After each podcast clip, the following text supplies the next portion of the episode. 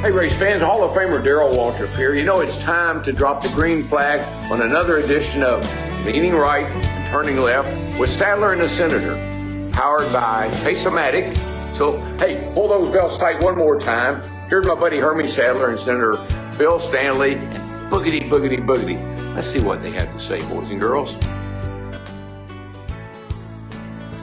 I'm Virginia State Senator Bill Stanley, and I am leaning right. And I'm former NASCAR driver and Fox Sports analyst Hermie Sadler, and I am turning left, leaning right and turning left with Sadler and the Senator. And as always, we are powered by Pace-O-Matic. What are you doing, Hermie? I'm doing great, buddy. How are you? Well, I was doing great until I got to your Sadler Travel Plaza here in South Hill, Hill, where we're taping, and your bathroom attacked me. So I'm a little moist over here, if that makes any difference to you. Cut.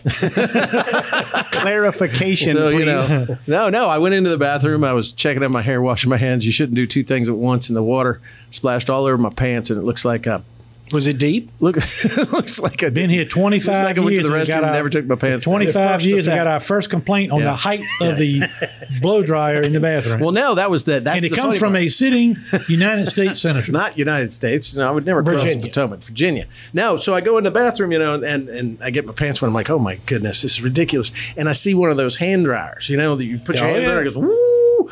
And so I'm like, oh, here's a way to do it. So I'm sitting there, you know, and I've moved my, of course, it's in the area, and I moved real close to it, and I'm making sure that the thing is going. And this guy pops out of your uh, stall, Big and, truck uh, driver. yeah, big truck driver. Bubba. I've never seen anybody leave a bathroom so fast in my life, and Without washing his hands. he did not wash his hands. He walked right out. He thought he was fine.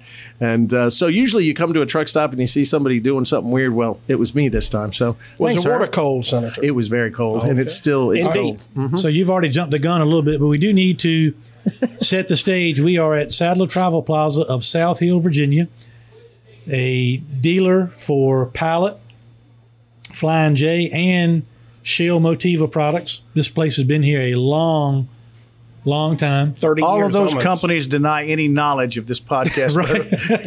right. And uh, I'll introduce our guest. Of course, always good to be with you, And with uh, you. Senator Stanley.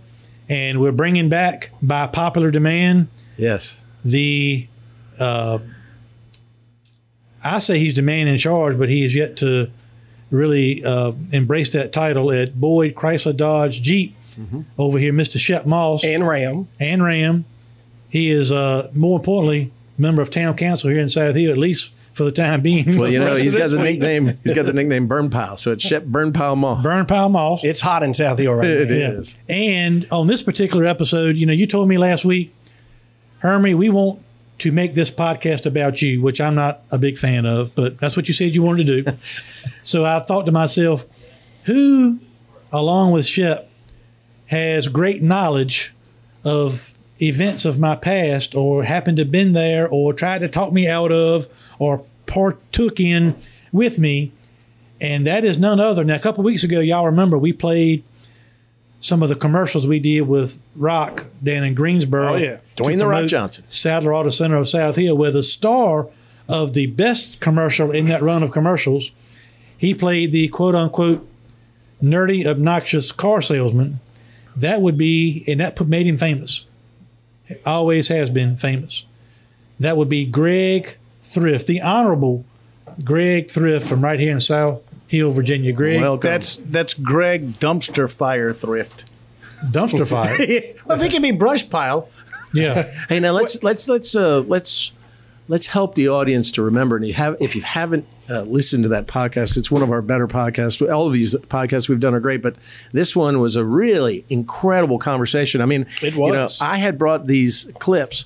Uh, put them on the board. Brad Tuesday, our executive producer, put them on the board, and, and I was needling, needling our boy Hermie over there about it, and thought it was so funny. Wasn't and then we the- got a huge uh, into a huge deep conversation about his, re- his relationship with the wrestler Dwayne the Rock Johnson back in the day.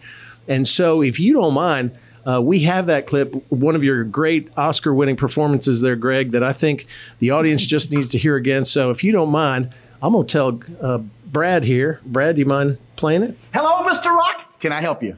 Well, The Rock It says doesn't matter if I can help you. You see, I know what you're looking for. A great car at a great price for the great one, right? Well, we're no jabronis around here. We're not checking you into the SmackDown Hotel. How about this, baby? Right here.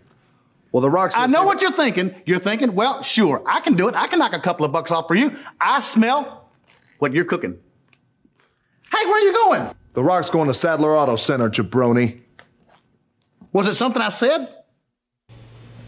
Well, now we got the video too, and I don't know. That looks like maybe your son or grandson compared to because we look when I like a had- pinochle game right now in the corner of this. My uh, question travel is to you, Greg, before we get into this conversation.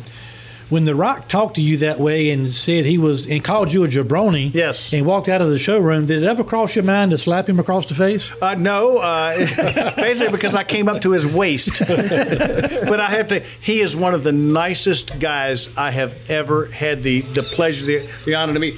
And and I, once we get into the story about Florida. You and I, we went to dinner with him and his Yeah, wife. yeah, yeah. nicest guy ever.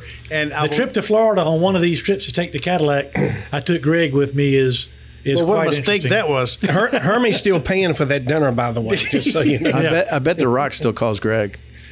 He calls me something. Listen, that, that commercial, as a matter of fact, was the last commercial we recorded that day. We did about four or five that day. Yep. We were running out of time. We were doing it in Terry Labonte Chevrolet. We were running out of light, the ambient light coming in. So they, we did two takes, and the commercial was too long, and they weren't going to do it. They almost scrapped it. The director, he was getting a little, a little miffed, shall we say? Anyway, honestly, Rock pulled me aside. He said, "Look, here's the way we're going to do this. You say this, I say this, you say." And the director came over and, and he looked at him and he said, "Hang on, we got this." And he said, "You do this, I do this, you do this, this." And he said, "We'll get it in in 30 seconds, and we'll be under time." And and, it, and we did it, and we the next take was it, and that's what you heard. And you played a perfect nerdy, obnoxious call salesman. I wonder why. It was not a reach. Typecasting. not a reach. Wasn't that podcast called The Day The Rock Took Hermie for Granted? That's exactly right. I, and and you know- Everybody's Catch having fun except Hermie. See, uh, and I got to tell you, um, I usually come up with the titles and I do the summaries for our podcast. Uh, but that that one came from Brad Tuesday. I'd said, Brad, I want to unleash your creative side. And so all the way home, I had to listen to some of the worst titles he had ever thrown out about what this would be. he calls me up about nine thirty that night and says, "I got it." He said, "the the time when the Rock took Hermie for granted," and I said, "You got to be kidding!" me." That's perfect. Unbelievable. So good thing for uh, Brad Tuesday. He came through. Brad, you all the man. I know you're not going to get any credit for the most part, but you are the man. He is, it has unleashed a new side of Brad Tuesday. so, Tuesday. what are we going to accomplish today, Senator? Well, I don't know. Uh, you brought the the friends over, and I think what we're going to talk about today is, you know, there's so many interesting facets about you that I think what we're going to talk about are those times in the past when you're involved with wrestling, how you got involved with wrestling, certain wrestlers. Mm-hmm. We've got some things queued up here that I think we'll probably play. Yep. But these are the two gentlemen that were around you during those times. I know they've got some great stories, so I'm thinking. Let's talk about that. That's an interesting side of you, Hermie. And yeah, when I, I told you, I said, you know, we really need to do a deep dive on Hermie's uh, history because there's so much to it, so many layers. It's something that we should not uh, overlook, and especially, I think you're the hook. I'm Some just of a it we need dopey to senator overlook. over Some here. of it we need to overlook. no, not all of it. Well, you know, in, in last week's podcast, which was with Brett Griffin, I loved it. The opening was uh, Hermie lays down some ground rules. We will not talk about anything that happened after eight o'clock at night or anything that ever happened in Vegas. We never went to Vegas. And so Brett opened with a story about uh, eight o'clock in Vegas. He said, well, it was after 8 o'clock. We were in Fontana, California, and Hermie Fontana. decided we want to take the rental car on the racetrack at midnight, and which we did. All that's true. True. But we had the president of the Speedway in the car with us. So and they got Pass. pulled over by Hall four pass. cops, like within about we never a quarter made it down the backstretch when we got pulled over. What I love the best about that story was Brett Griffin. Uh, the cops asked his name. He said uh, Larry Bird. And you know, Brett's a great guy. He's a he great is guy. a great guy. right, look, before we get to that, you know, we do like to do a leaning right and a turning left moment at the beginning of the podcast. So we're going to lean right first. Bill, I've got a couple things I want your opinion on, but you want to get your sponsor plug in for Yes. your leaning right moment? Yes, we've had consistency here with the Leaning Right Moment. Again, sponsored by the beautiful, the wonderful downtown in Farmville, Virginia, Charlie's Waterfront Cafe, owned and operated by Tom Graziano, my old roommate from Hampden, Sydney. A wonderful restaurant, great food, great fun, overlooking the Appomattox Creek or river. Uh, I get conflicting stories whether it's a creek or a river. It's small, so I'm guessing it might be a creek, but it Criver. flows very well. A criver. Criver. They're very good. And uh, it's got great outdoor and indoor dining. Down below is the tasting cellar, which uh, serves wine and, and wonderful food as well. Right next to the Greenfront Furniture uh, shop, and it's right in an old warehouse, and they've really redone it really nicely. So if you're going to Farmville, you're going to visit with your kids, maybe at Longwood University or Hampden Sydney College, or you just going down there to furniture shop or just to see the sights in Farm Vegas, go see Tom Graziano at Charlie's Waterfront Cafe. Good food, good fun, good people, a good guy, Tom Graziano. All right, and Shep, you and Greg can chime in anytime you want to on these, but really the main platform or the main reason we started this podcast was to keep small business owners and people across the Commonwealth of Virginia updated on the progress of our lawsuit against the Commonwealth of Virginia as it relates to government overreach into small business with their unlawful, unconstitutional ban of skill games. Luckily, so far we've had success. We've got a injunction that is uh, in order right now, allowing small businesses across the Commonwealth at a time when they really, really need it to operate these machines legally and get the revenue from that. But now, Senator, my question to you uh, this podcast drops on Thursday. So let's say tonight, by midnight, it's my understanding is the deadline that the governor has to act on issues within the budget. So am I right on that? And uh, if so, what is your gut feeling? What are you hearing? What are people saying on what the governor might do? What might not he do? How could these next couple days affect all these hundreds of small businesses that are waiting to hear from the governor on this new skill game potential ban language they inserted into the budget a couple weeks ago. Well, I think you know what you're seeing right now is a kind of a chess match between the General Assembly, which is always there. I've said in, in previous podcasts, it's kind of like uh, cockroaches after a nuclear war. The General Assembly will still be there. Governors move on. This governor, who has had no political ex- experience before being elected, but has done, done a, an excellent job navigating those waters and not being afraid to take on that leadership, take on those old senators and old House of Delegate members that that have been there maybe uh, a long time or maybe too long and have, have assumed certain uh, powers and, and authority and, and like to flex it. So what you have right now is we're in the moment where a budget has passed out of the House and the Senate. Uh, that budget is now reviewed by the governor and the governor's people. He proposes amendments, vetoes things, red lines them with a pen. We have that red line line item veto that they want so badly in the federal government, and they give it to the to the governor, but not the president of the United States. And so what we're going to see is some things come back, I think, in some change of priorities. His challenge is, though, is to work within what the priorities were of the two bodies, the House and the Senate, uh, while at the same time making sure that his agenda gets passed or that his agenda is recognized. So I think we're going to see some amendments. Uh, ultimately, I don't think, because I think the marijuana recriminalization uh, was a deal that was made between the House and the Senate in exchange for the skill game language. Uh, the marijuana recriminalization for certain amounts of possession uh, was a priority of the governor. So um, those kind of go hand in glove. So if he amends one, he may put at risk the other.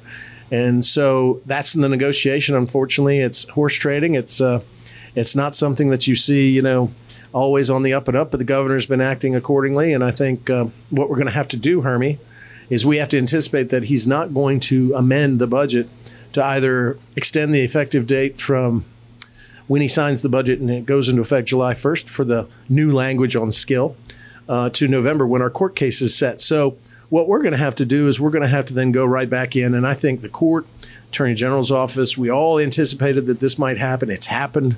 Uh, so, we set our court case off to November. And we may reset and just say, okay, let's have them both heard at that time, either by agreement or by the court order. Uh, if we have to amend the pleadings, we're planning on doing that. We've been working on that.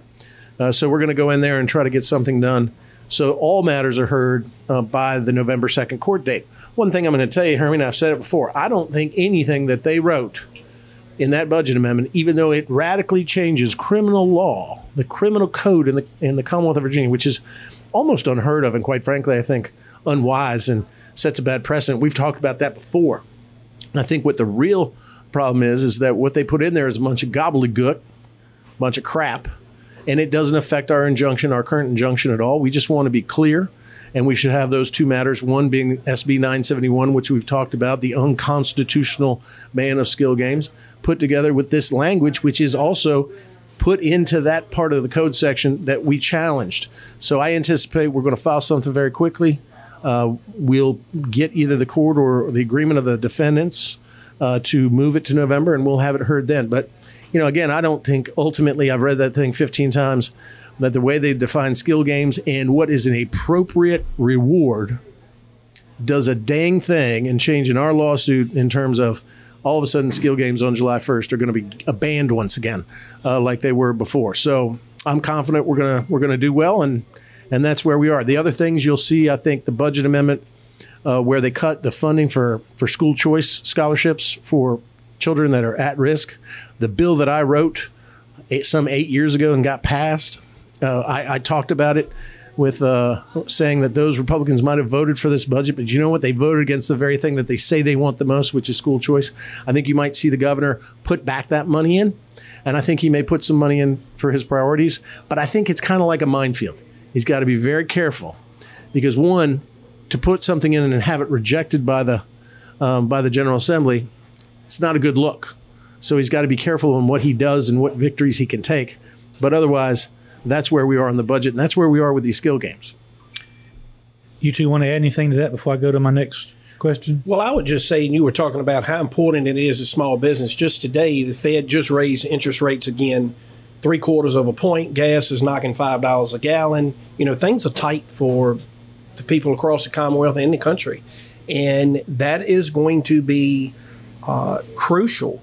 Having that revenue stream is going to be crucial for small businesses to continue to thrive and grow throughout the Commonwealth. Well, and you're and you're exactly right, Shep. But I think what it really comes down to is that the world that we live in economically now is going to be radically different in January, and I don't mean in a good way.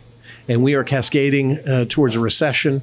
Uh, we are looking at even gas prices going higher than they are right now. We're looking at interest rates going higher, which then reduces buying power. Sure. People stop spending. That's going to hurt businesses and small businesses. And what it really does is it reduces significantly the tax revenue that the Commonwealth of Virginia will take in. Well, where else do you have a tap that you can open the spigot and a quarter of a billion dollars or more a year can come out of it? There's not that kind of revenue source. There is in skill games. So I, I would not uh, be surprised that the General Assembly in January, when it's looking at lower revenues, we just posted more uh, revenues than we thought. We collected here in Virginia, so that was good news. But that's reflective of the last quarter. Right. And now what you're going to see in these next two quarters is I think the Virginia General Assembly and the governor's office, who has expressed support for skill games and, and for, for gaming and gambling uh, responsibly, uh, I think they'll take another look. And ultimately, a General Assembly and a politician looks more at the money than it does at the cause or what it thinks is right or wrong sometimes. Sometimes that's a good thing, sometimes that's a bad thing. Here, it will be a good thing because it'll help small businesses when it's going to, again, need it most, just like in the pandemic, when revenues in those stores are going down. And the state. It's going to give state Exactly revenue right. and the small business. exactly right. I just don't. And looking at that, I have no dog in this fight. I don't own a business, but it just seems unconscionable for for the for the state to say, okay, if you are a casino, you can operate these games. If you are a small business, you cannot operate the same type of games. And they're not even the same type of games. But if you're running a multi-million dollar casino operation and you've got investors and backers and that sort of thing, I don't see why you're worried about the quickie mart across the street having three games. having three games in the corner. Uh, if if they're that scared of three, you know, quarter games or dollar games across the street, maybe they're in the wrong business. But I, I just I, I don't think it, it's fair for, for, for them to, to say, okay, if you run a casino, you can do it, but if you're a small business, you can't do it. It just doesn't make sense to me. and those that have really followed, and I, as we've come close to, uh, you know, we thought we were going to court back in May, and then they came out in the budget. So it's been more talk about it recently than it was in prior months. And most people that ha- don't really follow it closely just think it's all to do about skill games, just skill games. And I've tried to explain to people the subject matter that we sued on is skill games, but the issue we're really fighting is simply the point that you're making, Greg, is government overreach, the government deciding who can operate something and who can't, given a government government enabled monopoly. And in my view, only my view, y'all can chime in to, to y'all's view. In my view, it circumvents the free market system. Every business that my dad built and every business that you see looking at these windows right here in South Hill was built on the free market system. You borrow money, you hire people, you train them, You try to keep your prices competitive. You assume the risk. You assume the risk. And look, if somebody comes and builds a building beside me and, and takes all my business by using the same rules, that's my fault. But the government is not saying that. NMLS number 65084, Equal Housing Lender. New Year's resolutions are just hard to keep up with, but saving money is easy at SaveWithConrad.com. Wouldn't 2022 be easier with lower monthly payments? Get the best rate you've ever had, pay off your credit card debt, and even get the cash you need right now at SaveWithConrad.com. You don't need perfect credit or money out of your pocket to get started, and you can even skip your next two house payments at SaveWithConrad.com. Find out how much money you can save for free at SaveWithConrad.com. Hi, folks. This is Hermie Sadler. Thanks for listening to our all new podcast, Leaning Right and Turning Left with Sadler and the Senator. I hope you are enjoying the show as much as Senator Stanley and I enjoy bringing it to you. Whether you're a family traveling together or a truck driver hauling freight up and down the highway, I hope you will take the time to visit one of our Sadler Travel Plaza locations in Virginia and North Carolina. Sadler Travel Plaza locations are licensed dealer locations for Pilot Travel Centers and we also carry Shell Motiva petroleum products for our four wheel friends.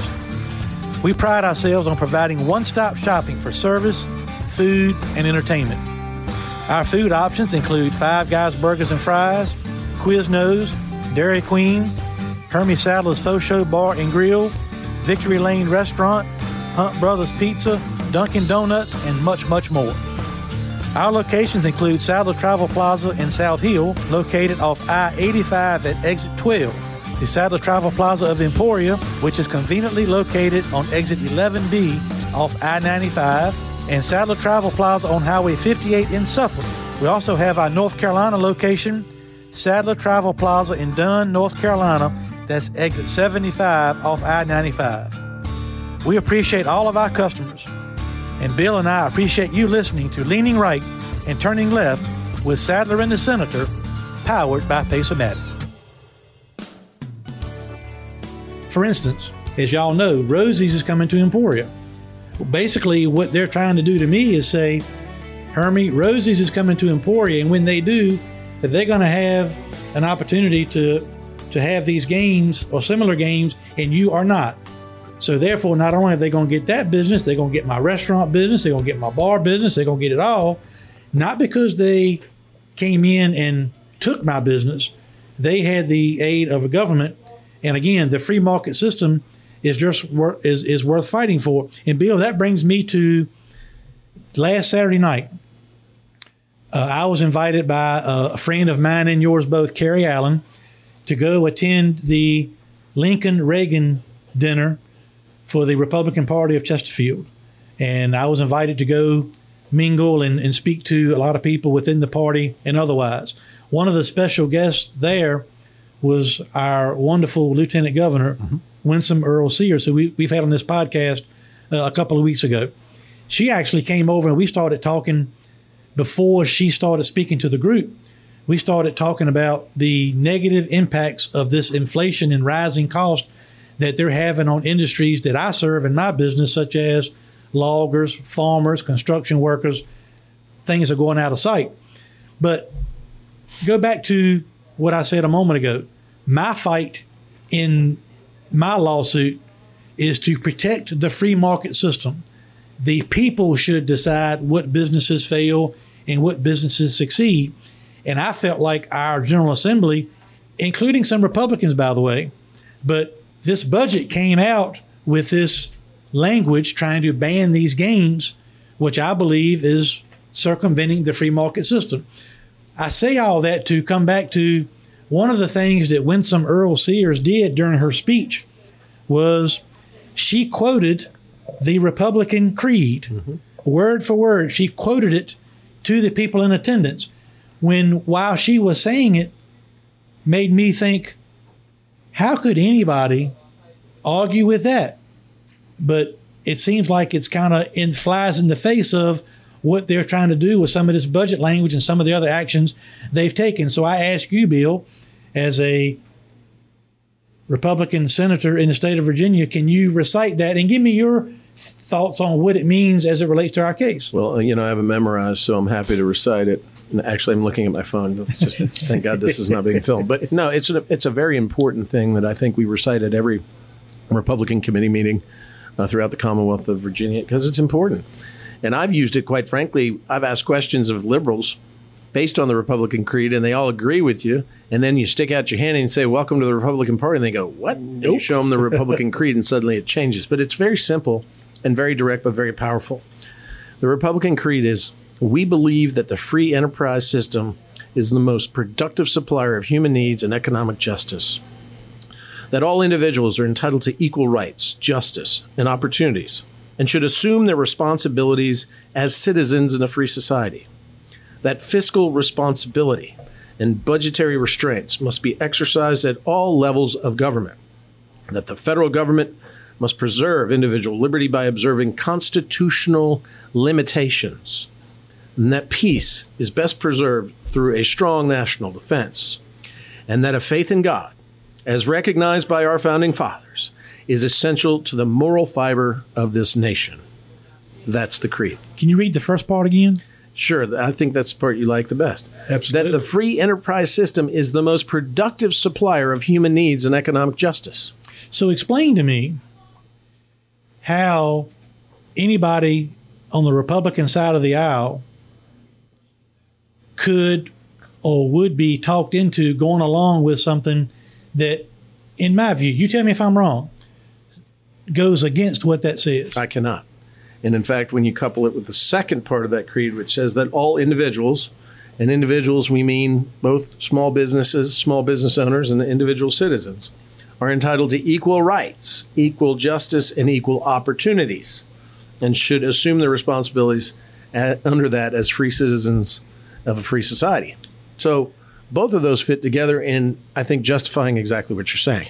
So, as a forget the lawsuit, forget my standing as a small business owner, forget Shep, you know, works over here, and, Greg's worked his whole life in small businesses and small communities, but just as a citizen of the Commonwealth of Virginia, when you look at what's being done and what this, not just on the state level, but let's just on the federal level too, what's going on. That does that creed just does it only mean something to certain people when it's convenient, or I mean, how do you justify they're not they're not following the Republican creed, in my opinion. So tell me where I'm wrong. Well, again, I can't justify it. I, I, can only explain what I think I know, and that, that is that our government, Republicans inside of it as well as Democrats, tend to pick winners and losers, tend to find causes that they like and things that they don't like, and they stick that way to it.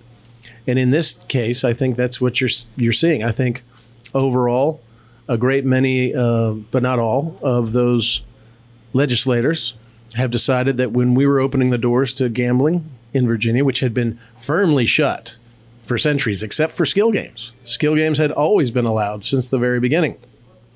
Uh, but now they were persona non grata, uh, that they chose to follow the path which casinos demand, which is a monopoly.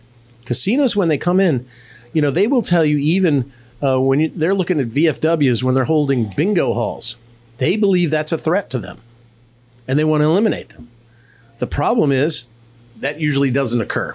Bingo halls still occur right. in VFWs uh, across the nation. Profits. Even in areas where casino gambling is legalized, not profits doing charitable gaming. And they've been attacking charitable gaming in the Commonwealth of Virginia and been very successful because they see it as a threat. When they come in, they want to sweep the field away of any competition, even the smallest of competition, which small business owners in skill games are.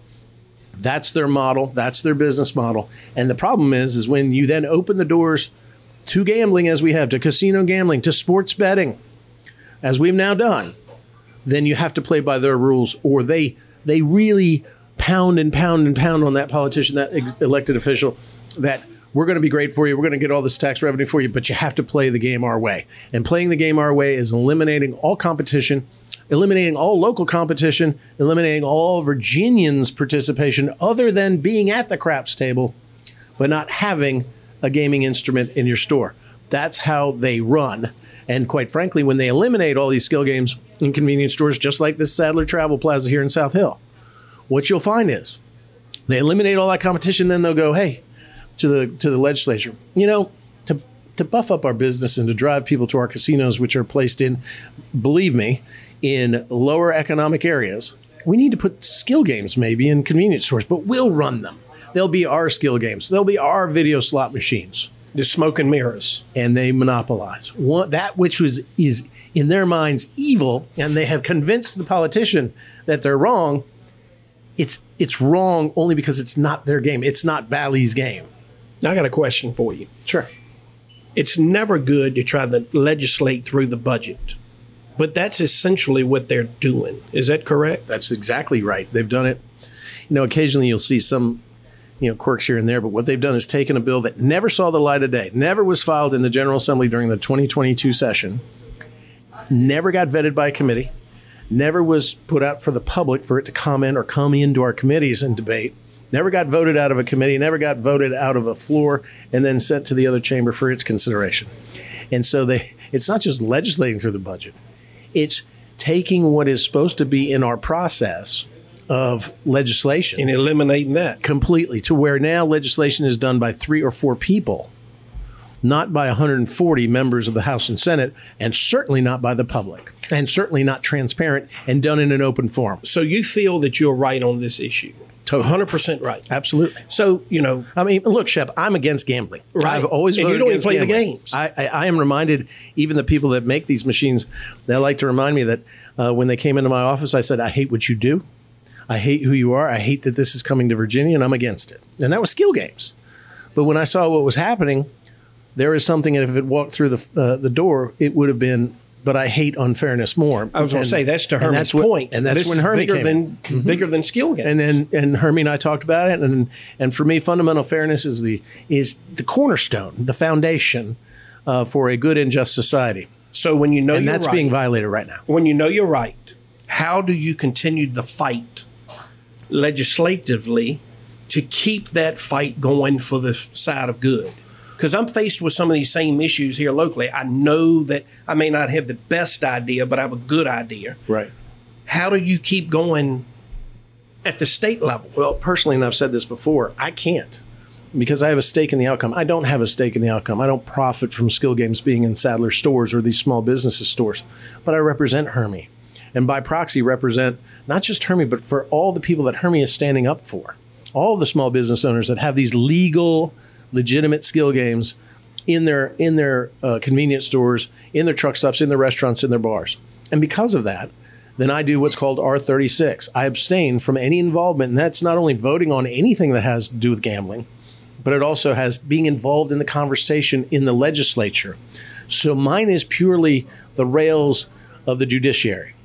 So that's where my confidence is that we'll solve this. The way that we solve this is how we've done it already. We won and got an injunction in the circuit court. Big Casino appealed, filed amicus briefs. Even Janet Howell and, and uh, the majority leader on my or minority leader on my side filed an amicus brief.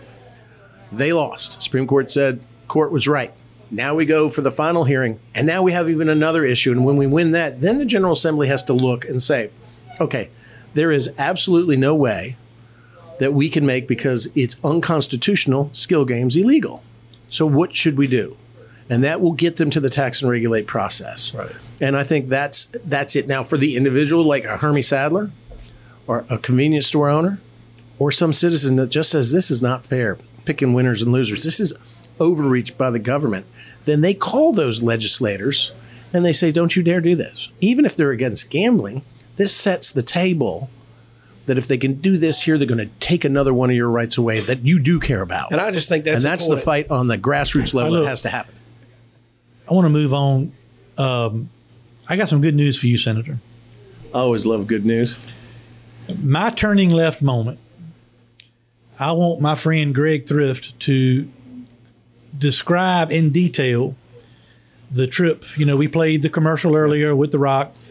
Greg decided, I don't know why, to ride with me down to South Florida. Now wait, before you get to your to your uh, to your turning left moment, I'm not done with my leaning right because I have some good news for you, Hermie Sadler. Well, do you want to finish your good news or let me give you the rest of my good news?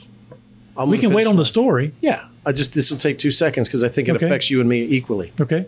from the pressure that we've applied and the things that I have participated in, which was regulating uh, those industries like Envigo or in Cumberland, Virginia, that breed dogs, beagles specifically, for experimentation. I have two dogs that I bought from there to keep from being experimented on. Hermie's got two dogs. They're wonderful dogs. There's a video on his Facebook page of them knocking him over, and he's in the buff. It's one of the funniest things I've ever seen in my life. Um, Brief I lo- nudity. I lo- Yeah, the buff part was the funny part. It's uh, it's PG thirteen, I think, or, but um, but so the federal government has also kind of interceded. We passed four bills that I wrote uh, to regulate them. To if they ever had any USDA violations ever again, they're shut down. If they don't sell the dogs or they're outside of what would be the selling period that is feasible for experimentation, they must adopt them out to our local releasing agencies. Well, now uh, Envigo has announced because of all that pressure and the federal pressure from the federal court that they're shutting down the Cumberland plant, Oh, that's awesome news. and so there will be no more uh, breeding dogs I for love my beagles. I love mine I too. know you do too. Haley loves them too. We They're got- great. Uh, they fit in. So that's great. good news. Now So- our challenge is, Hermie, and I think you know I'd, I'd love to use some of your star power for that pressure. Uh, but I have put out a statement along with uh, Jennifer Boysko and, and Rob Bell. Rob's a delegate, Jennifer's a senator. They worked with me on these pieces, very important pieces of legislation, that they can't, they should not pack up these dogs and go to the next state that allow them to do this. They need to adopt them out or sell them. That's And so I stand ready with my office, and, and Brad Tuesday stands ready uh, to make sure that we find forever loving homes for those dogs. getting But- that message out. but a great, great outcome. Um, they were never going to be able to live underneath the uh, the guise of our regulatory process. It, was it was bone crushing, uh, and quite frankly, in the 21st century, we should not be breeding dogs, man's best friend, and doing horrible experiments. Just by way of example, Dr. Fauci was taking these very dogs, blowing like parasites into their face, their nose, their ears, and their eyes to get them completely sick, and then using horribly painful experiments to try to cure them, and then putting those dogs down. There is no reason. There was no reason. There's no justification. So, good riddance Envigo. Um, I tried to work with them, and, I, and look, they worked very well with us in trying to adopt out the 500 dogs that were overbred during the pandemic. Um, but uh, they need to find a different way to try to to try to make uh, scientific strides. uh, Congratulations to community. you and everybody that brought attention to it. Thank you, brother. Now I am done with my leaning right moment. Brought So- to you by Charlie's Waterfront Cafe. You've already got one plug in for Graziano. so I want to let Greg do my turning left moment. But what but what I want to tell you is I have a actually now I have two meetings set up for people that have reached out to me to discuss potential long term, fairly lucrative turning left sponsorship opportunities. Yeah, this is where my wife always says, "Yeah, yeah, I heard this before." Let's see. So- let's see some results. But I'm just letting you know that I got it.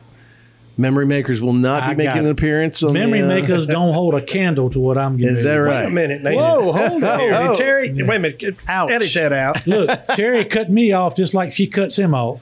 You notice how I had proposed that we did today's podcast at uh, Memory quick, Makers, too. and that was shut down. I mean, I always wanted to be across the street from Butts and Butts, but but notice we did not get to go to Memory Makers today. I guess her clientele would kind of be a little uh, taken aback by the- what would be sitting there You looking set at the them, table right? for him to do that, and he he never. Yeah. Well, you told me don't take advantage of your friends. I was trying not to do No, that. I actually didn't. got a little piece of butts and butts in my car. Do you? Um, I mean, we got to leave it there. well, you, yeah. Just uh, make sure there are no children We'll in the talk parking about lot when you butts show it to us. So, we played the commercial with The Rock earlier. We've talked about on previous podcasts about Rock doing commercials and this and that and the other. On one of the trips that we were taking, what I would do is every so often I'd take a car, a new Cadillac every time, take it to South Florida, switch, and then drive back. On one of these trips, Greg, you might need to help me. How did it even come about that you went with me on this trip? Because we were going to take a white diamond pearl fanciest Cadillac, just come out with this new model and go pick up another one. But you, you The chime in. problem is you had left the Rock a Cadillac DTS, right, and he couldn't fit in it. right, And- too small. Yeah, exactly. He, he said he loved the car, but getting in and out of it, he had to fold in it like a pretzel. Yeah, And so you called me and you said, "What are you doing Tuesday?" which which it is which is how I wound up here today. He said, "Are you in South Hill today?" And I said, "I can be." Anyway, so uh, you called me and said, uh, "Would you like to go to Florida?" And I didn't even know why. And I said, sure, odie, odie, odie. Uh, so anyway, I said, sure, we'll go to Florida. And, uh, and that's when I found out we were going to go and deliver a car to The Rock. Yeah. And can I tell them the windshield story? All of it. We Okay, All right. all okay. So th- this was quite an eventful trip. I, I, I want to say that it was Lumberton, North Carolina. Yeah. Construction zone on the We're interstate. driving. Do you remember? I knew it was another Cadillac. It was, it, but it was, it was a brand new. It was bigger than a DTS, and I don't, I don't. It, You White sold diamond- Fords. You I- sold Fords. White anyway, Diamond so- Pearl. I remember that. I drive a I drive a wheelbarrow, so I don't know Cadillacs, but uh, it was it was bigger than that. But it was a one of the most beautiful and best riding automobiles I've ever had my fanny in.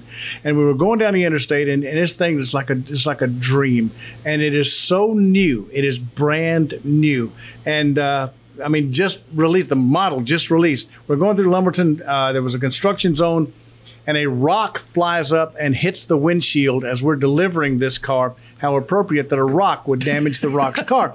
Anyway, so so uh, I said, well, we'll just deliver the car and and he can get it fixed at his leisure. Oh no, we can't take a damaged car to the rock. And uh, so anyway, so literally, Hermie is on the phone trying to find a windshield for this brand new Cadillac, and apparently there's not one. There's one on the East Coast. Literally, they, they hadn't released that. There was no parts inventory for this car. If the hood fell off of it, we'd had to finish the run with, with no hood. So anyway, so apparently, in, and I, it was Daytona. I- Daytona, I, yeah. think that that we found a windshield for this thing, and uh, you know we're just starting into South Carolina. so we took a detour and, and and stopped in Daytona for an extra day to get a new windshield put in this brand new car. Yes. So anyway, so so we got the windshield and and we got that put in, and we continued down. Was it Plantation, Florida? Was this during Davie. spring break Davie. since you went to Daytona? Yeah. Was that no, kind of no, convenient? no, wasn't no, it? no, no, Kinda no, sketchy. No, no, no, no, no, no. Little sketchy. Y'all just wait till we talk about the trip home. Yeah, that's that's that's that's where the handcuffs are involved. So anyway, wow. so so Hopefully, so, it's before eight o'clock p.m. so, so we so we well can talk about it. we get all the way down to Davie, Florida, and and this is the day that The Rock came back to America. You don't remember this? He came back to America from filming The Mummy Part Two. Is that right? which they filmed in Europe. And see, you don't pay attention to these things. Anyway, he told us the whole story. He just got back. He was exhausted, but he invited us to dinner. Yeah. So we went out to dinner with The Rock and his wife, mm-hmm. Dany. Dany. Yeah. Called him Dewey. she said, and it, he did. He did the most wonderful thing of it because I mean, we were literally sitting at the table, and person after person after person after person would come up asking for an autograph, and he did the classiest thing I've ever seen. The Rock would personally engage with every person that came up, and he said, "As you can see, we're having dinner with my friends. Uh, I'll be happy to sign whatever you want." If, if you can wait until we're finished with our meal. When we're finished with our meal, I'll be glad to sign whatever it is you've got. And he did. There was a line out the door, you know, when he finished his meal, and uh, and he. I do remember. I think we ate at a place called the Big Cheese. It was. It was a pizza, joint, Yeah, yeah. but it was really, really good. Yeah. And he paid. So anyway, that's what I really remember. So anyway, so that being said, we, we left the next. We, no, we left that night coming back. I don't remember. Yes, I remember. Sounds like that was one of the few times The Rock paid with Hermie. when they got pizza came through. Yeah, well, we, we gave him a brand new Cadillac, which at least he could do is So, so we dropped him off and we picked up his DTS. Yes. and we were driving that back to Virginia. Now let's set the stage with that. The DTS was a wonderful car, but because it was his, he had blacked the windows out like limousine tint. Yeah. which he has It to. had, had a gold package on it. He Yeah, put all this oh, gold trim and it stuff was, on it, it. was, it, it, it, was the rock, by all means. It had been rocked up. Anyways, mm-hmm. but it literally, you could not see in it. You could barely see out of it. So we're coming back through Daytona again, Yeah. Literally at midnight. Spring break I hope not. I don't remember the spring break part, but anyway. or bike week. Well, it was one of the Just other. trying to spice we, this up a little we bit. were on the internet. Uh, we were on the the interstate. Disney version. We We're on the interstate, and I, I was asleep. Hermie was driving because he's professional at that, you know. Uh, so he's driving, and all of a sudden, Hermie says, "We're getting pulled over." Midnight, Daytona. Here we are, and so I And a white diamond pearl DTS with limo tent and a white and a, a gold package. and a gold That doesn't and a package. dealer tag. suspicion at all. It says Right. the rock. And a dealer tag and a dealer tag with one with one no, screw that's hanging crooked. and four Yeah. pounds of cocaine in the trunk. suspicious about that? Exactly. So you know what they were thinking? I'm thinking, boy, it's. I wonder how tight the handcuffs are going to be. So this this state trooper pulls up behind us, and he walks up, and as you know how they tell you, don't get out of the car. You know, and, they, and they, they'll yell that at you. Tell all my clients that. Yeah. So- Cooperate. Put your But, hands but, on the wheel. but, but what did I do? Let me tell you, as I can as, only imagine. as this Florida State Trooper is adjusting his Smokey Bear hat and walking up beside our vehicle, Hermie swings open the driver's side door and throws his flip flops out in the on the street, I was going to step into him. and he's putting his shoes on. As as you know, then the the the Seemed Florida, like a good idea. the and Florida then he State made his fingers into a, into a gun like. At taser point, we were instructed not to exit the vehicle. And, so- and so Hermie gets back in the vehicle, and the guy comes back up. I think he did finally let you out of the vehicle, and, and he was talking to Hermie, and uh, he said, you know, got his name and took looked at his license and everything, and he says, Hermie Sadler. He said, "Are you one of them racing Sadlers?" Swear. Hermie says, "Yes, I am. As a matter of fact, I'm, I'm, a, I'm a driver." And he says, "I hate NASCAR." My daddy was a state trooper, and he had to work them NASCAR races. I hated every one of them. He said, and now I'm a state trooper, and I got to work them NASCAR races, and I hate NASCAR. And I thought, we're going to prison. We are this. This is the end. This is where my life ends. So anyway, so Hermie schmoozed. When are you him- to get to the point of you trying to explain to him why the windows were tinted? Because that's the next thing. I He was gonna I was gonna leave that part out, but I'll I'll, I'll go there. So anyway, so so the, so the state trooper says uh, uh, he takes out a meter Yeah. and puts it on the side window of this car, and he says you realize that the tint on this this window is is too dark. no, sir, I did not. Well, apparently that's not an option here. You're driving the car. No, that's when you run. Actually, Exactly. that's when you take off. I've, I've seen cops that doesn't end well. So I tried to. Hermie said, "Well, this car belonged to the Rock." And which the trooper says, I don't care who it belongs to. I The hate tint- wrestling. the, the tint on the windows is too dark. And I said, but officer, you don't understand. He's the rock. He has to tint his windows this way because let's just say he's driving down the street, pulls up at a stoplight, and the windows aren't tinted, and a small child from across the street looks up and sees the rock driving a car. What's that child naturally going to do? He's going to jump in the street and run over to that car, and in the process, he's going to get squashed like a bug. And the rock doesn't be res- want to be responsible for dead children in the middle of the road. That's why the windows are tinted. Wow. He was and that's to exactly what he searched. said. Hermie, did you introduce Greg to the trooper as the rock stunt double? Because you could have pa- back then you could have passed as his stunt no, double. no. I, I, I do know this. It's like usually, you know, you, you, you think that, that you shouldn't say something.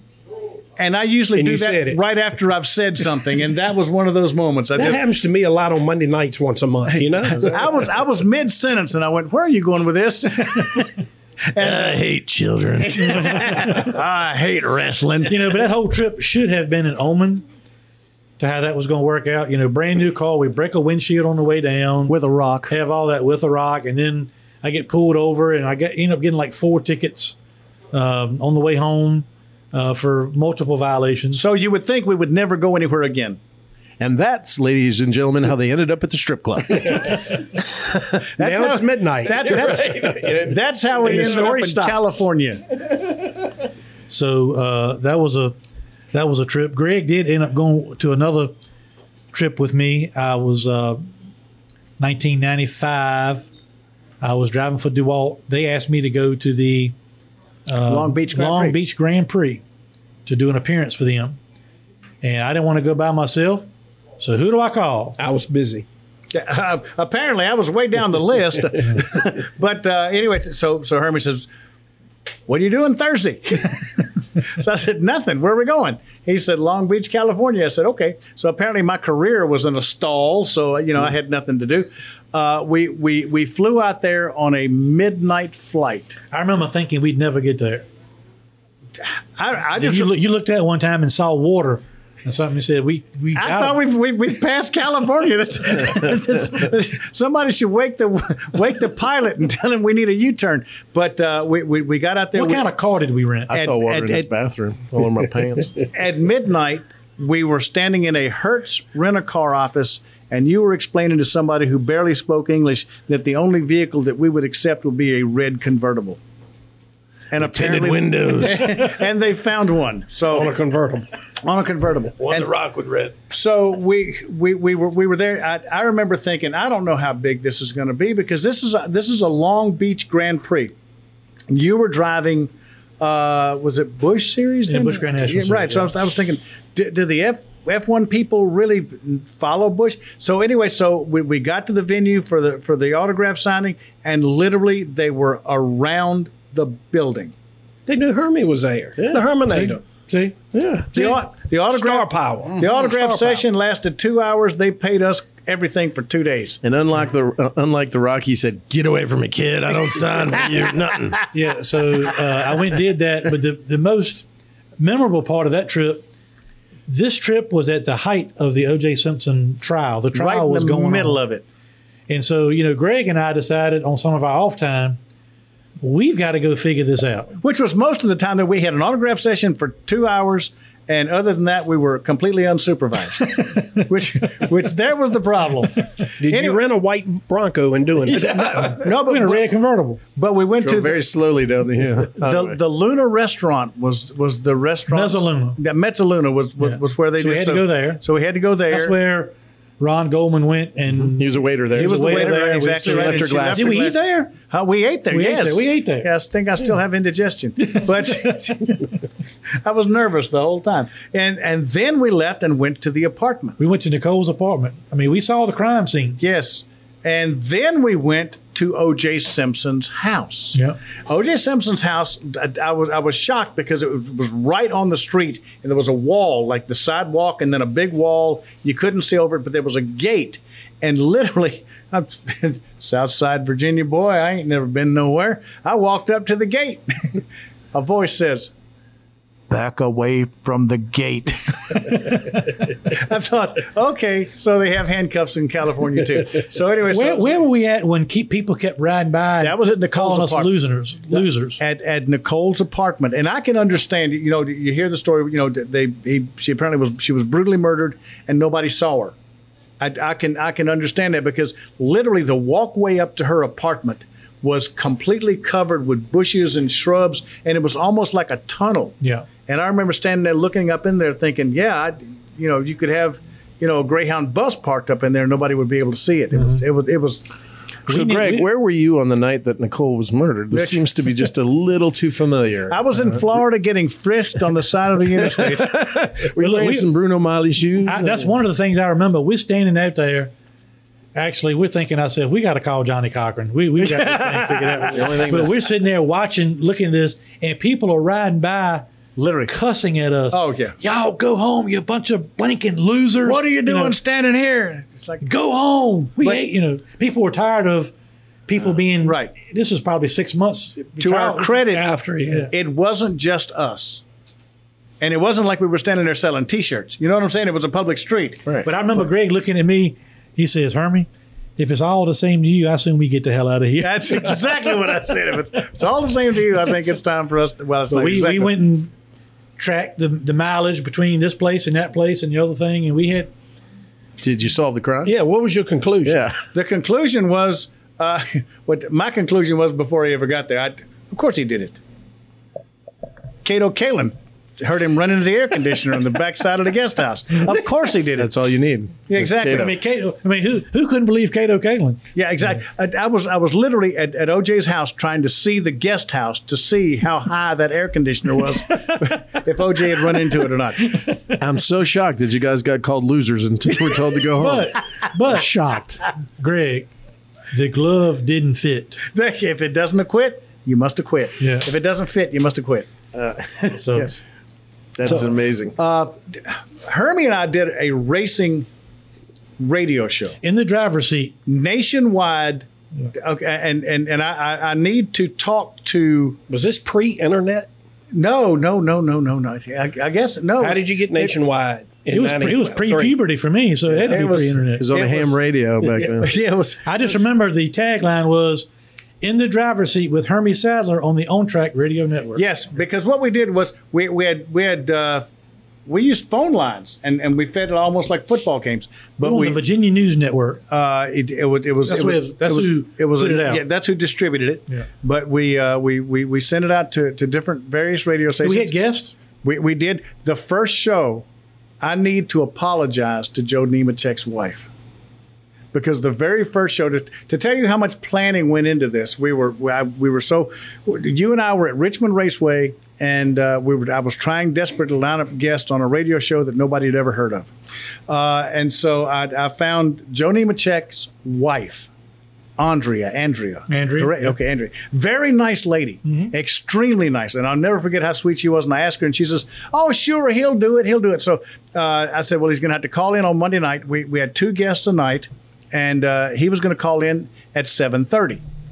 So I gave him the call, the the, number, the the line to call. Well,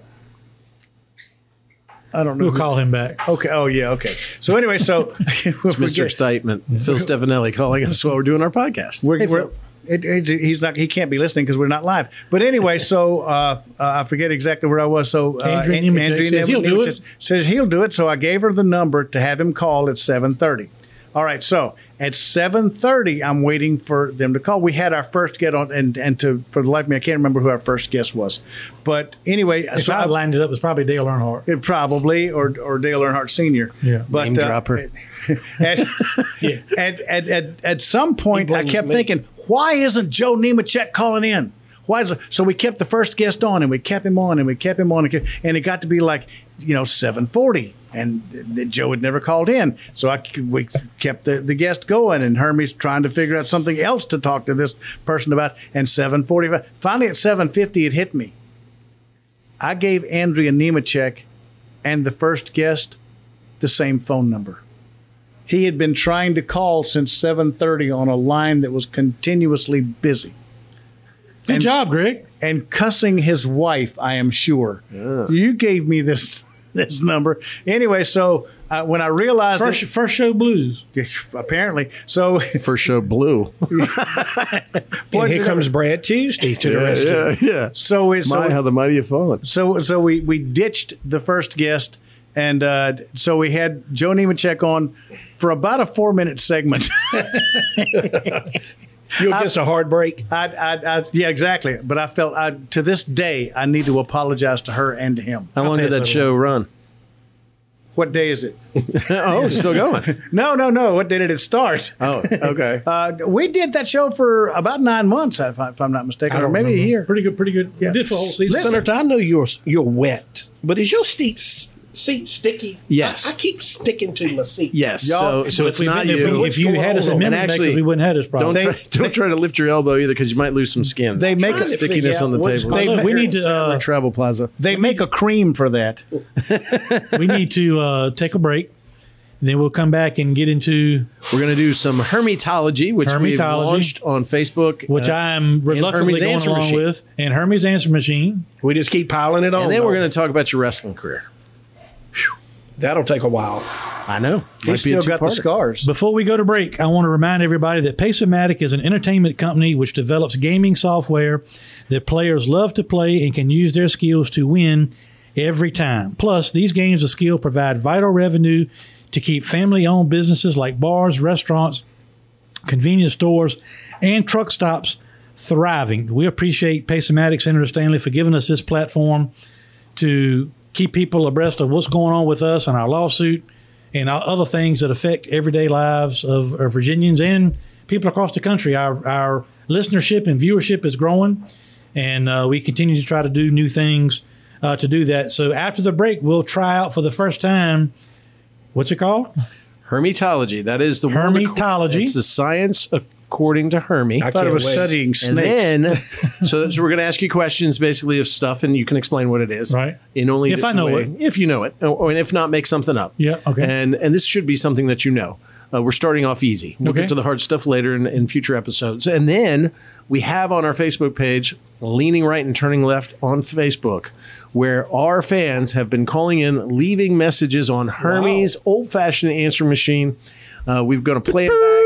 And exactly that, and we're going to play them back, and we're going to see what uh, what Hermie's Is response that the is. one to with the turn knobs and all? the Yeah, twist yeah. knobs? I got one request that much like the show Jeopardy, if I need a lifeline, Brad Tuesday is my lifeline. That's a smart. He's he's a big nerd.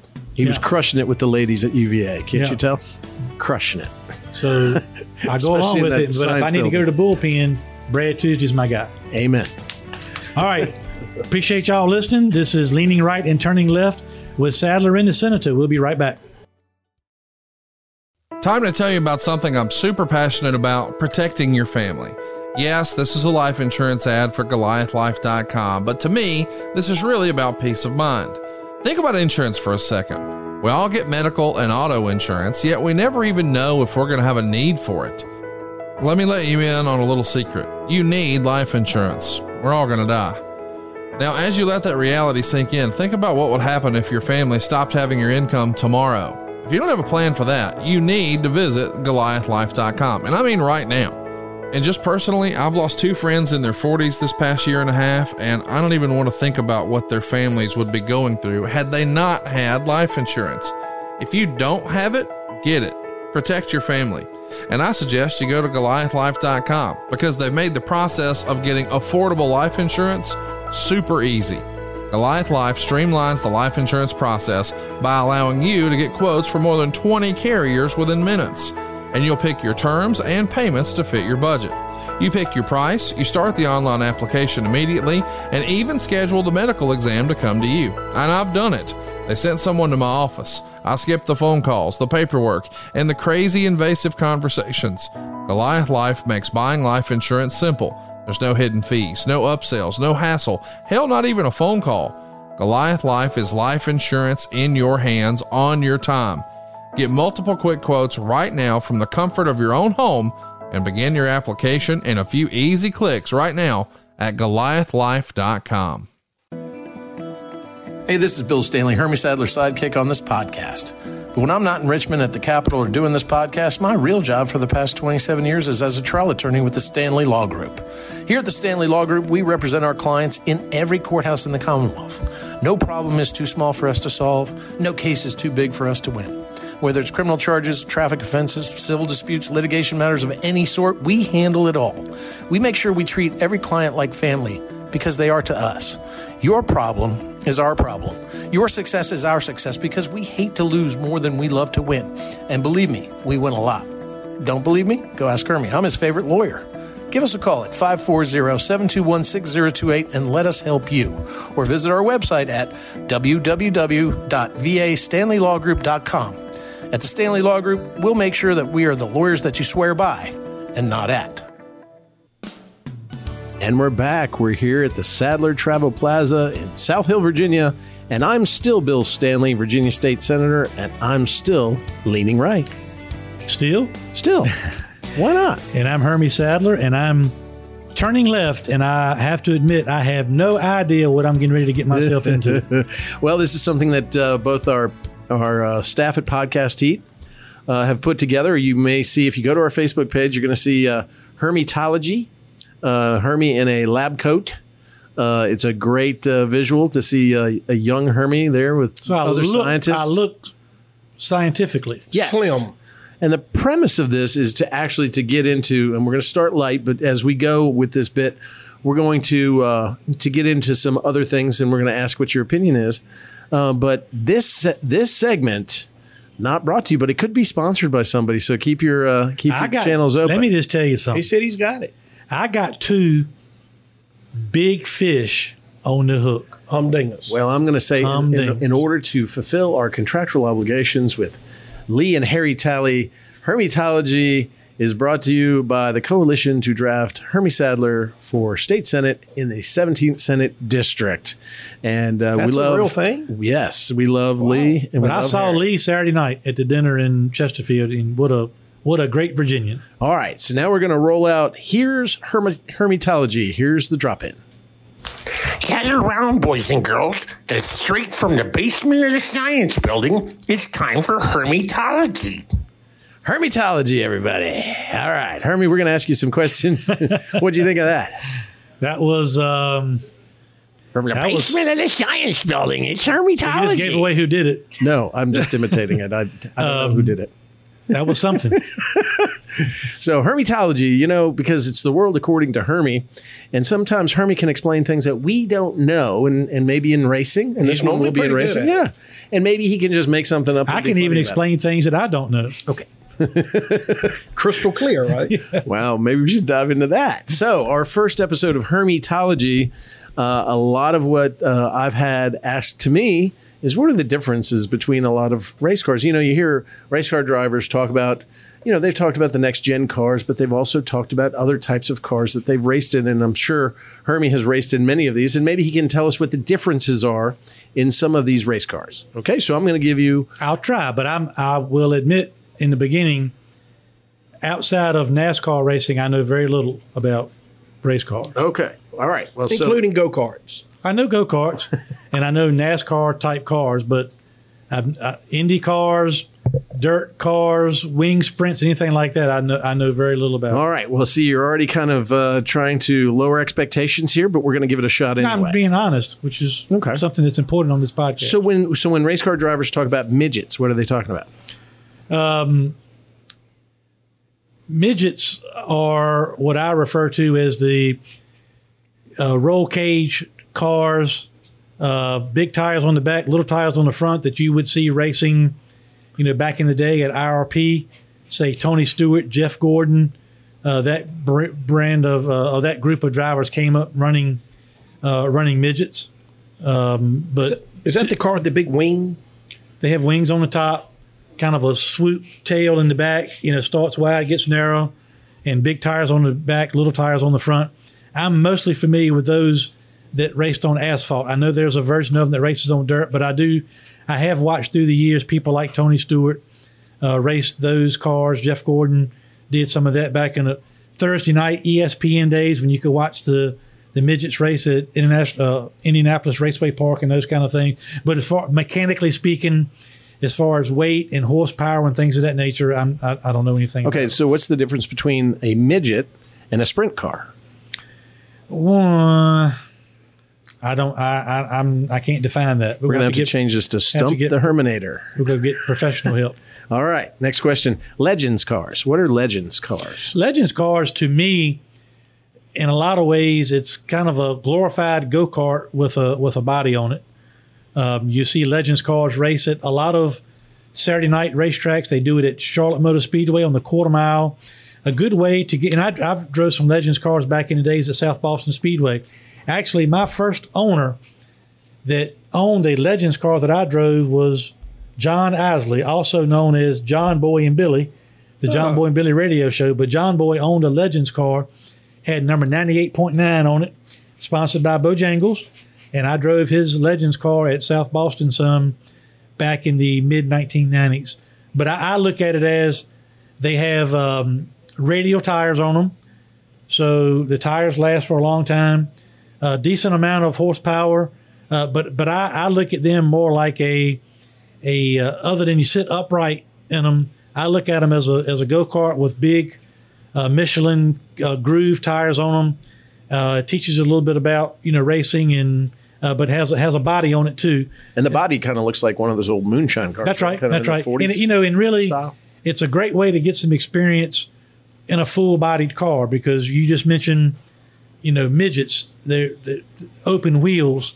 They are way different to drive than wheels when you've got fenders on them, and you can you can get closer and bump and root people out of the way. With, you know, in a in a, in a midget uh, and a sprint car, as far as that far as that goes, anything that's open wheel, you got to be real careful about bumping tires because you'll get uh, upside down and flip it in a hurry.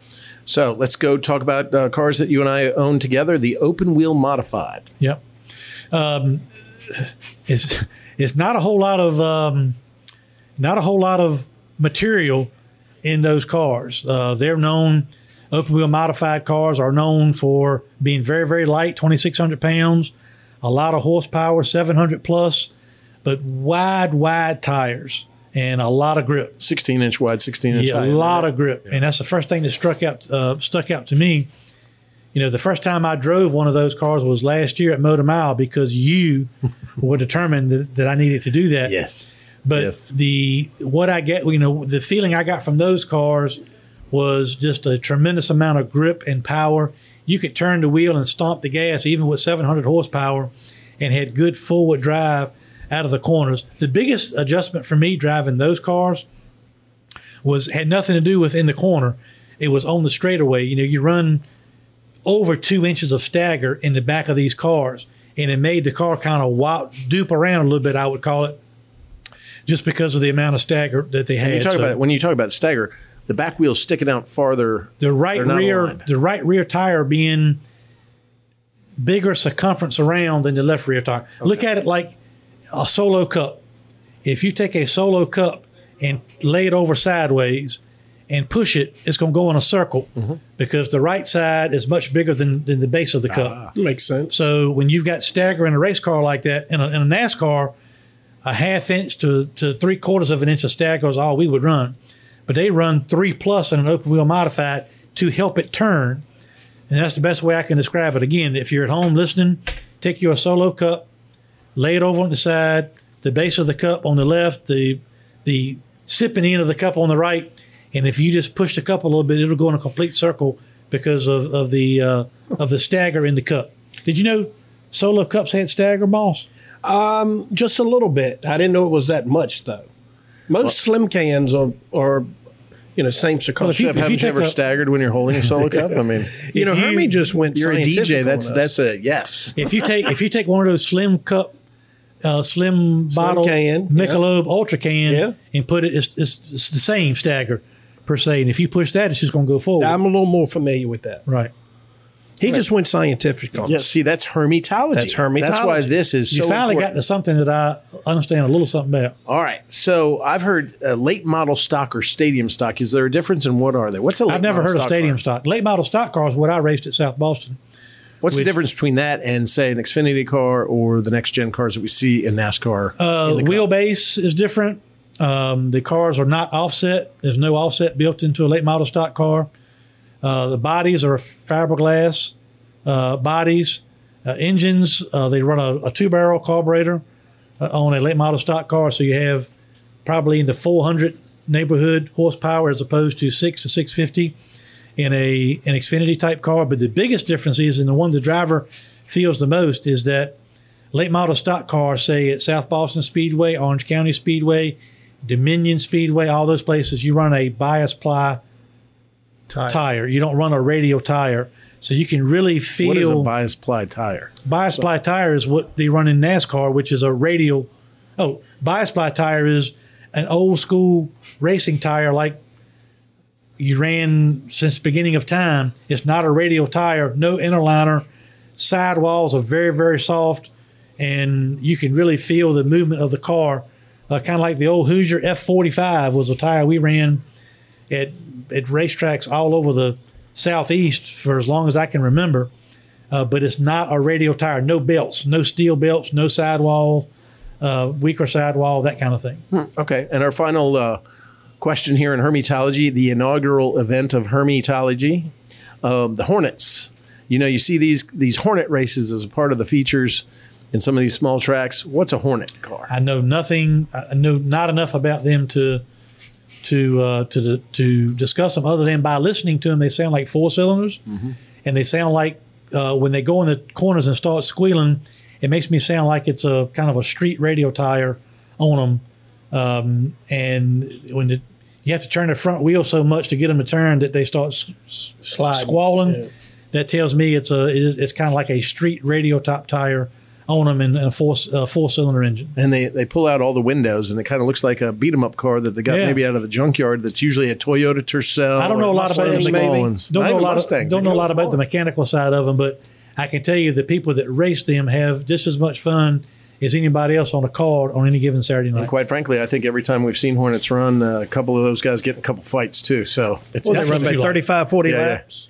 Did 30 anybody laps. Now, 30, 35. now yeah. before we leave hermietology, did you see any of the Bowman Gray? They have the sled race where they have chain race. chain race, Yeah. where one car's in front and they're doing the the driving and the and the gas and the car in the back. I think does the braking and they're chained together. Oh, And there was a big, huge fight out What there. could possibly Gray. go wrong?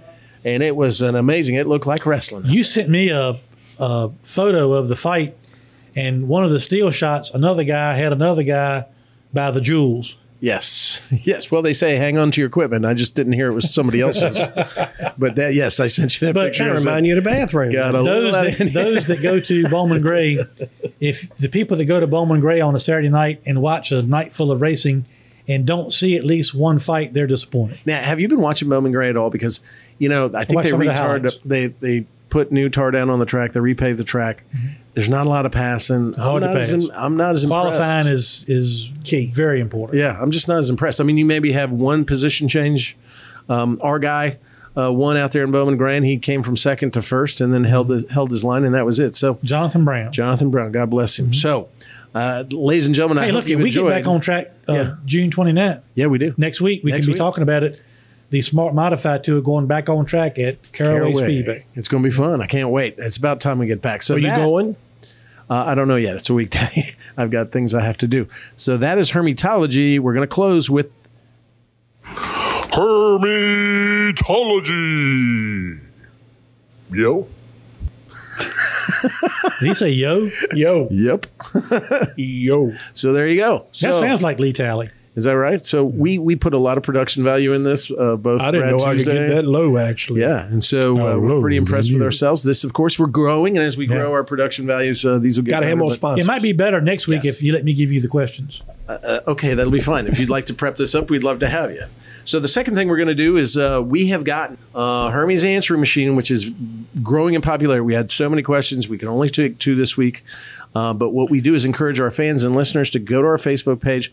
There's a What's the button right Facebook there. page? Facebook page is leaning right and turning left podcast. And so you can join like that. We'd love to have you like it. And then you get on there, and there's a button where you can leave a message for Hermie, and then Hermie will respond. So we've got a couple today, but ladies and gentlemen, uh, this is Hermie's answering machine. Now come on, fellas, try to keep it clean, cause it's time for Hermie's answer machine. Jesus Christ. Is that Jeremy Borash? Well, there you go. So that's our first introduction. We'll work on that a little bit of production. But ladies and Uh, gentlemen, what, let's, I mean, let's- what, what was the production budget that went into those lead ins? uh, it was uh, n- a zero. About as much as Tom Graziano's paid so far? About as much as your sponsors have paid so far. I far. told you I was cheap, but I was good. So uh, let's lied. first. We're gonna we're gonna pause here. We're gonna listen to actually Hermie's answering machine as it's playing. Hi, this is Hermie. I can't come to the phone right now because I'm with my therapist. We're talking about my bad breakup with The Rock. So please leave a message after the beep, and when I stop crying, I'll try to call you back. Hi, Hermie. This is Francine. Sorry you can't take my call because you are such a busy big shot. But when you get a chance, can you tell me when you were racing and who was your favorite driver to race with? And who is the son of bitch on the track that you just couldn't stand? And don't be shy. I expect a full answer, and I will be listening to your podcast for a response. Thank you. Bye. She from Franklin County? I really don't know. Um, Francine. Francine. Well, thank you, Francine, for the phone call. Now, Hermie, I think the question was, who'd you really love racing with, and who's that some bitch that you just couldn't stand being on the track? Well, the first, the second part is easier to answer. Uh, the first real problem I had with a recurring problem with someone on the racetrack, and I became friends with him later in my career, but he gave me a hard time when I first started. But bless his heart, he's dead and gone now. A guy named Wayne Patterson, that I older guy that had a lot of experience, won a lot of races, and for some reason the first couple years that I raced late model stocks at South Boston, Orange County, and Southside, we just kept finding ourselves wrecked with each other. And he wrecked me intentionally on three consecutive Saturday nights at South Boston. And then I decided on the fourth night that I was going to retaliate. And I, I hit him under, under caution. And my car went above his car, above the hood, up almost into the fence into the grandstands. Whoa. And so, you know, we had to go to the NASCAR trailer. I got suspended. He tried to tell everybody I tried to kill him, which I did. All that. That's But- honest. Wait, wait, wait. You know, attempted murder doesn't have a statute of limitation, Shep. I think I should advise you as your attorney, you know. But I guess he's dead. So. he yeah, he he passed away. And then, like I said, I learned to after we had those episodes, and I showed him that I had had enough. You know, we we learned to coexist a whole lot better. Um, and as far as a driver, and, and I keep going back to my early career, a driver that I'd en- enjoyed racing with the most, the one that was a great competitor, but also was was was older and became a, a lot of a mentor to me early in my career, is another driver that I raced with at South Boston in Orange County early in my career. guy's name was Maurice Hill, and he uh, he was always helpful. He uh, his regular job was a service advisor at a Chevrolet dealership, and so I had a Chevrolet dealership as well. Uh, but he's one that I think took me under his wing when I first started racing stock cars, late model stock cars at South Boston, Orange County, and was very helpful to me. And I'll also throw in somebody who was really important to me and good to me. My first ever trip to Daytona to test. I'd never been on a track anything like Daytona. But in, in January 1993, in preparation for my first full time season and my first race at Daytona, we went down for the preseason testing. And I just happened to be pitted in the same garage with Davey Allison. And Davey took me out uh, in his car and showed me the line, showed me around the racetrack, showed me how to get to pit road, showed me where the bathrooms were, uh, all that. And more importantly than that, when it came time to go drafting practice at Daytona, he was the only one early in the practice weekend that was willing to go out and let me draft close with him and vice versa. At that time, he drove his own. He drove for Robert Yates in the Cup Series, but he owned his own Busch Grand National team. Still had 28 Havoline on it, but it was his team owned by Red Farmer. And uh, Davey, that weekend, really treated me like I belonged and, and made sure I knew where I needed to go and what I needed to do, and gave me my first drafting experience help at Daytona. And I've never forgotten it.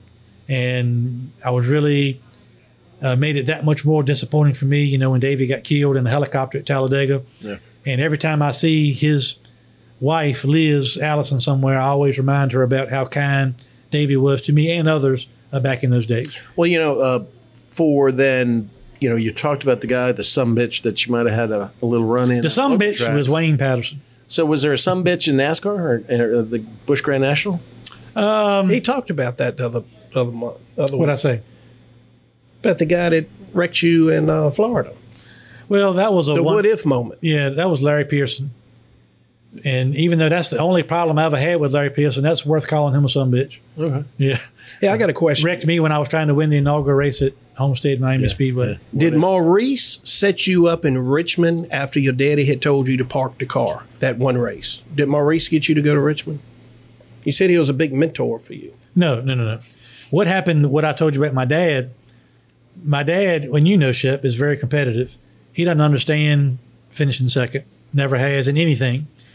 And we had had a tough year. Uh, this would have been maybe the first couple late model stock car races I ran.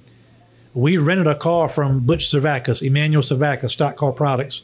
We rented a car from them. And then we actually bought a car from Curtis Markham from up in Fredericksburg. A guy named Ken Curley owned the car. Curtis Markham drove it. What would a car cost back then? Uh, I'm gonna guess car without engine, probably 25 grand, something like that. Uh, and I'd had a tough year, tough, tough run of races. And we went to Southside on a Friday night, and I qualified mid pack and finished mid pack and didn't pass anybody. Tore my car to pieces, and my dad told me, "You This need to, for you." You need to do something else. Nice son, I love you, but racing's not your thing." And he basically told me and my guys in the shop that he was cutting off the sponsorship for me hmm. to keep racing. And so my guys that, that worked on the car and in the shop, we decided as a group on the way back home that okay, if we're done racing, we're not going to be done after racing like we did tonight. So we decided as our group to go to Old Dominion Speedway in Manassas the next day. We loaded the truck, went and we spent our money, not not just me, but all the volunteer guys on my crew, the guys that work for us. We all put our money together to go Wow. to buy tires. We went to Old Dominion Speedway in Manassas. I was afraid to call my mom and dad before I left town because I knew they would not allow me to go. So I called them by the time we maybe got to the other side of Richmond. And I said, I know y'all gonna be mad. I know what daddy told me, but if I'm gonna quit racing, I'm gonna quit racing at least on my terms. and I told them what we had done. so I left it at that. I got to got to Manassas, went out for practice, qualifying, ran the race. I think it was a hundred lapper, and I won the race. And Dickie Boswell finished second, who was very a well very well known racer in that area. Yeah. nice guy too. Knew- You know, became Manassas was a great track too. yeah, yeah. But so I won the race, and I was thinking to myself on the cool down lap, how disappointing it is for me to have won my first ever late model stock car race, and nobody in my family was there. So I go to pull up on the racetrack. The victory lane was on the racetrack. I pull up, get out of the car, start doing victory lane, taking pictures, doing all that. And who walks across the track? My mom and dad. How awesome is that? man? So my mom and dad, I'm sure after my dad cussed me like whatever, he then thought about it. They got in the car and drove all the way to Manassas, Virginia And that's watch, not a small drive. That's a- watch me race from the grandstands. Never even they never came into pits. I never knew they were there until the race was over. I bet that meant a lot to them too. Sure it did. I'm sure We've it talked about it since. That's, so that's fantastic. he, I was mad at him, but after I thought about it, I decided I wanted to go race.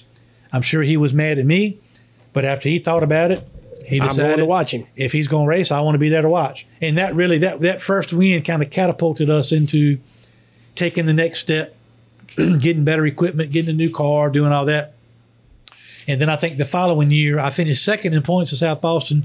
I think I won seven races this at South Boston the next year, and finished second in points, and ultimately ended up moving on to the Busch Grand National Series. But that's how quickly things, whether it be racing or otherwise, things can can make a turn for the worse or take a turn for the better. And that trip to Manassas, although against the will of my dad, ended up being what kind of catapulted my career moving forward. And you know, Senator, with Father's Day this weekend, you know, Mr. Sadler, he goes he goes to everybody's events. he doesn't miss a ball game. He went to all of Naomi's games or a lot of them. Yep. I know he goes to Wyatt's baseball games, all of Elliott's races. I mean, that's so happy Father's Very Day. to- supportive. happy Yeah. Father's Day to you. Happy, Dad. Happy Father's Day to all the dads out Yep. there. Yeah. Every It's everybody. Yeah. All right, so I think we got another call. Uh, this one's from Michelle, I do believe. Hey, Hermie, this is Michelle. You never answer your phone. You're as bad as Bill Stanley is. Since Ross Chastain smashes watermelons after he wins, and Daniel Suarez smashes taco pinatas after he wins, what would you smash if you were still racing NASCAR and won a race? Thanks, bye. Well, my answer to that is Michelle, come to Motor Mile Speedway in October when I am competing in the Smart Modified Tour race in the Stanley Sadler Open Wheel Modified. No, no, I'm much better now. It's now Sadler Stanley. Remember, you gave me an extra week Okay. of making me the lead, but now we're back to the. I would say come to the race and watch me race and cheer me on and hope that I win and see what I smash. Maybe some Steve Weisers. Well, why not get out some scratchers and and do some Virginia Lottery scratchers? Not a fan of the lottery right now. Really, but you know, I've got a clip right now of when he loved the lottery. Listen to this. Speed, speed, and concentration. Hermie Sadler, driver of the Virginia Lottery's lucky number 13. Where'd you come from? The competition focus and channel all that adrenaline. Then, just smash the nickel to the ticket and let it go.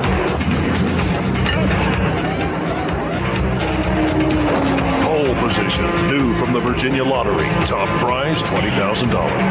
Hey, he bumped me. Gonna tell my mama. I remember that. Smashed a Y'all nickel have to the had a lot of can do some digging. y'all had a lot of free time on your hands. Production value, my brother.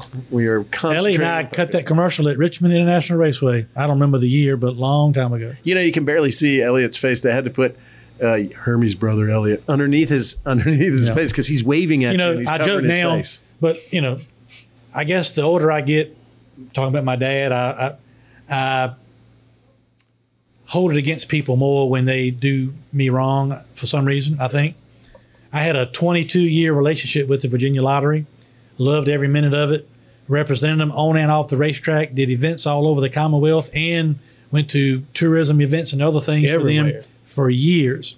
Yeah, you were the face of lottery. And then you know, get a new director. He comes in and he's got a different idea, a different attitude, wants to do different things. And oh, that's well and good. Who is that guy? Kevin Hall. Ooh. And then he wants to kill small business on top of that. Didn't we depose him in your case? We deposed him in my case in your office. That's correct. And that was quite a deposition. Quite a deposition. We learned a lot. Was So- it revealing? I don't. It was. So let me go back. It was. And, and you know what I think it was? You know, Hermie just hit the nail on the head again. You know, I think for Hermie, you know, the chickens came home to roost. I think it really hurt him to listen to how flippant uh, they took that relationship and how seriously, in contrast, that Hermie took that relationship with them. I mean, remember, remember, he's he's not only in America's sport at that time, number one sport, but also next to college uh, football, the number one, the number two watched sport and attended sport in the Commonwealth of Virginia. He's also lotteries representative. He's on commercials, and he's carrier, carrying the motto for the state of Virginia Tourism Board: "Virginia is for lovers." I mean, he is Mr. Virginia, and I think it was upsetting for you how it ended. Yeah, I mean, I had such a great relationship. Penny Kyle, who was a Virginia lottery director for years, I became really close friends with her. She le- ended up leaving the lottery and went to be president of Radford University and then other things. And then Paula Otto, I still communicate with Paula uh, quite often, a great director. And I'll just say it like it is. Kevin Hall got in over his head. He just, he, and it's not just me, it's, they lost several people that I mean, wasn't he a news reporter before he became? I- I don't know. of the and, But and the PR I'm just like communications guy for one I- of the governors. I, I, I look at it then he's way. the head of the one of the larger money making operations for the eh, Commonwealth of Were Virginia. they relatives? Let me just leave it like this, just so people I don't know. understand. I'm the kind of person that if you don't like me or don't want to do business with me or have my program, or if you don't like NASCAR or the program wasn't your idea, just be upfront about it and say, we don't want to do A, B, C, D, and E. Don't come see me and tell me, Hermie, we love you. We appreciate the 20 years you've put in and this, and that, and the other. Then go back to a boardroom and, and diminish who I am or what I tried to do for the lottery or the lottery in general and their support for NASCAR and otherwise. Just, just, just tell the truth. Yeah. You know, and he did, he, he, in my view, in my view, in your opinion, he, in my opinion, uh, he didn't do that. So I've, it's unfortunate because again, I spent 20 years of my life representing proudly uh, the Virginia Lottery and all the things that they stood for. But, you know, as it relates to our ongoing lawsuit, which I hate to bring everything back to that, he was the lottery and Kevin Hall was a huge part of providing inaccurate information to a lot of people. It sure were. And you know, I think what was even more revealing was not only in that deposition, they were pushing the narrative that uh, because of skill games in convenience stores, truck stops, restaurants, and bars, the lottery was suffering. When in fact, the lottery had one of the largest The record years. ever Yeah. on record. And there, when we asked for discovery from the Virginia Lottery and we saw their breakdowns, they were looking at stores that had lottery sales and also skill games.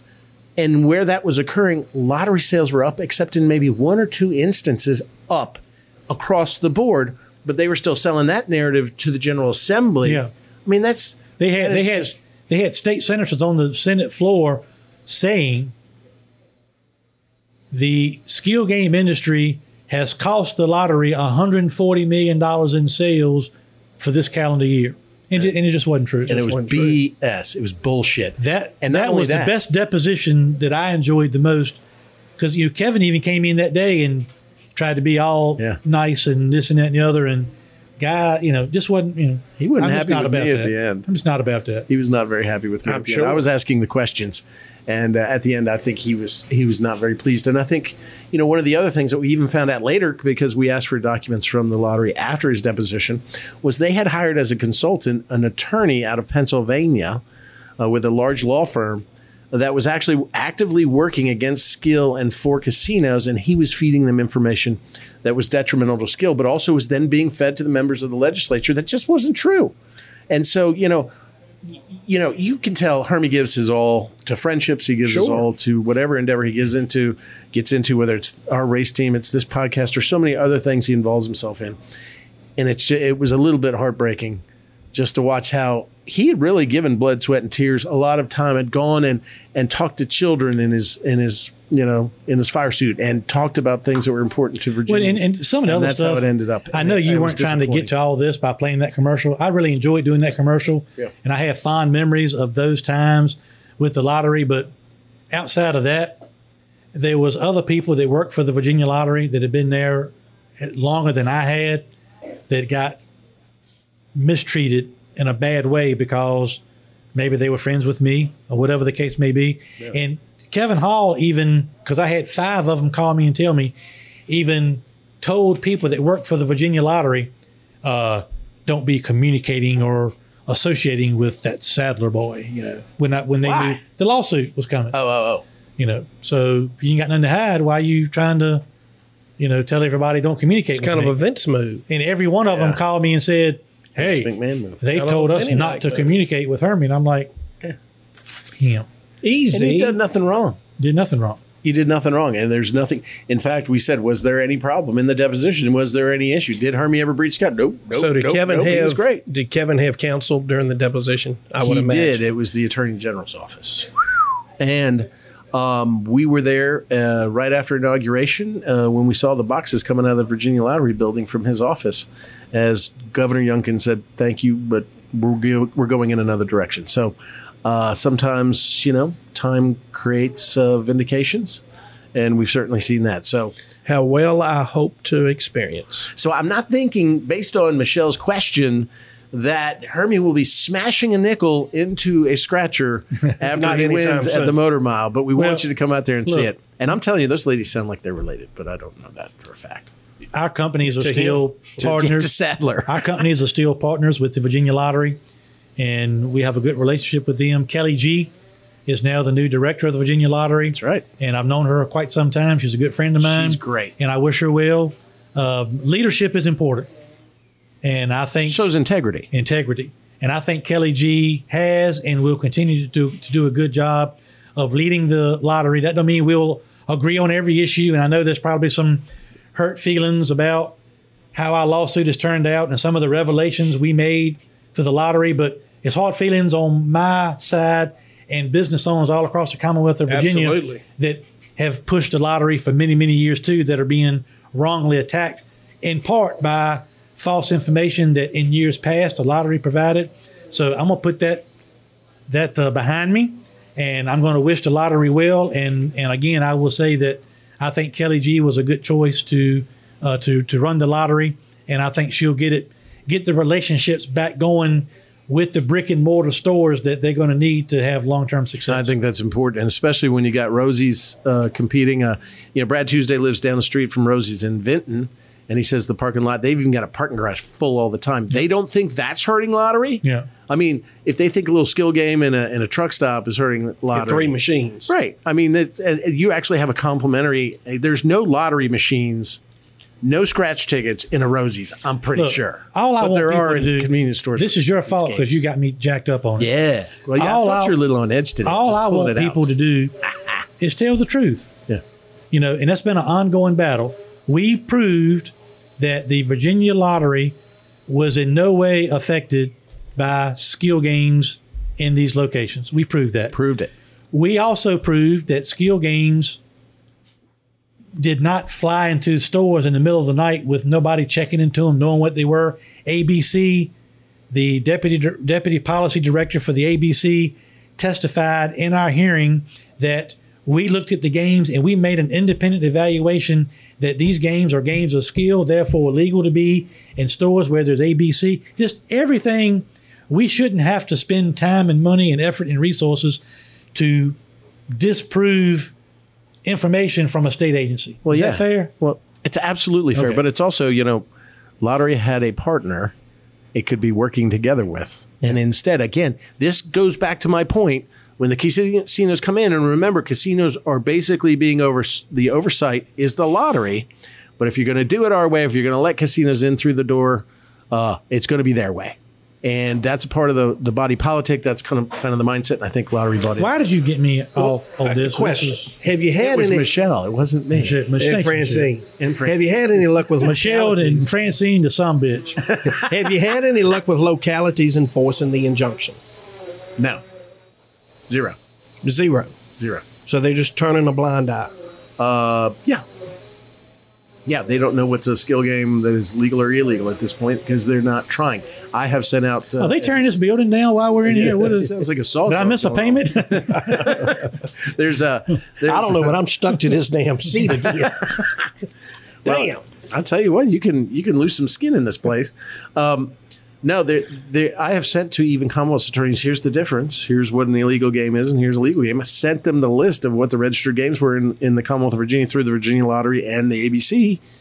They've got it right there. Well, now, I what will we've seen you- is the zoning that we talked Yes. about earlier, Shep, and we've talked about that kind of stuff. But um, you know, it's our responsibility in the General Assembly. I'm just going to say this very quickly. We could do this very easily in a tax and regulate process. We could get rid of illegal gambling, uh, illegal gaming, illegal VGTs. Allow the the proper legal skill games.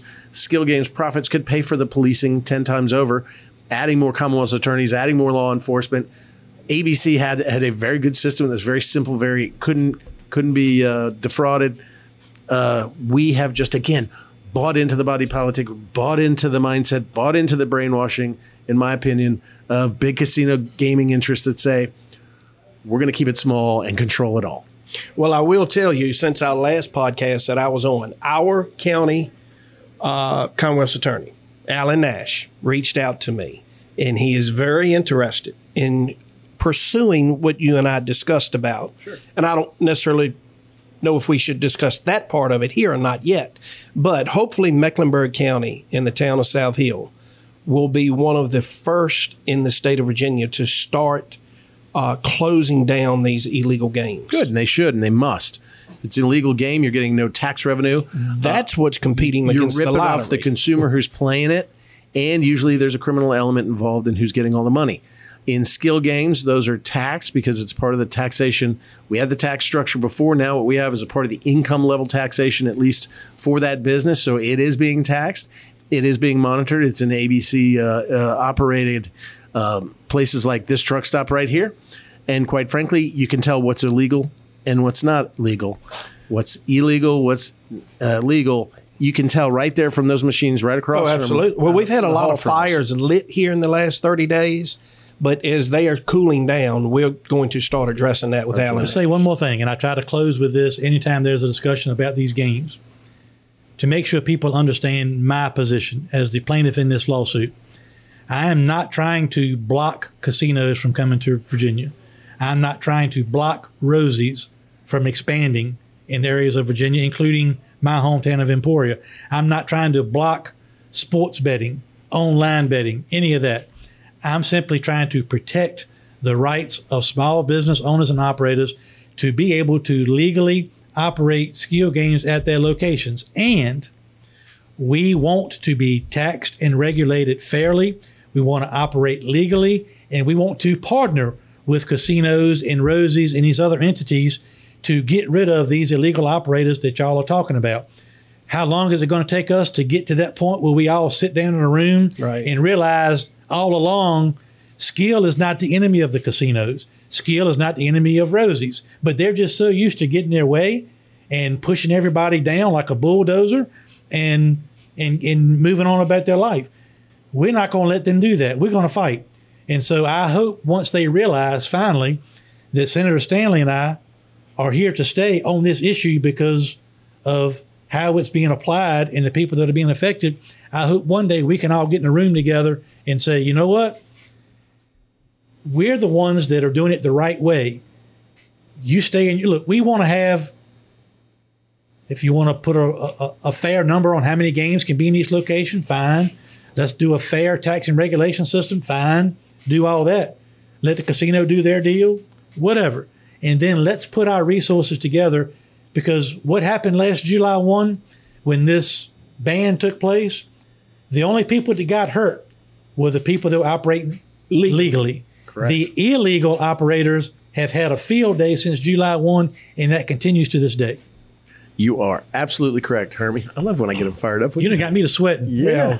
I hope I hope right here in South Hill we're going to be one of the pioneers in in trying to so. start I- enforcing this. And I hope you're the model because you know what when it works for one uh, one locality, then you know plagiarism is a sincere form of flattery, Sure. and so I think other companies. all you got to do is be able to show how to do it. and I can show you how to do it. I I know how to judge a game from legal or illegal.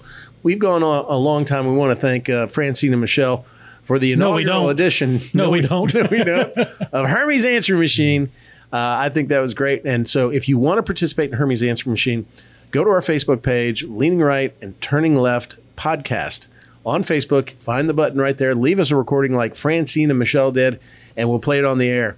And quite frankly, if we get uh, your address, we'll try to reach out to you, maybe send you some Sadler Stanley merch And be sure to participate. be sure to share that page. Absolutely. How Please the grow. page. It's growing, and our podcast uh, listing audience is growing. Uh, we've been going on for a while. Are we doing wrestling today, or are we going to move that off? We need to move that off. Are we? Yeah. Okay. Also, we promised you that we talk about Hermie's wrestling career. We're going to do it on the next show. So Put it in the can. Shep, um, I don't know what your availability is on Friday. It's tight. Is it tight? Because memory, My schedule's what always what do you got to go to a buying conference for sundresses from Memory Makers? There, big cat. No, I probably got to try to sell some cars for Brandon Boyd. Oh well, you know. So, hey, if you buy one, is Brandon single or is he married? He's single.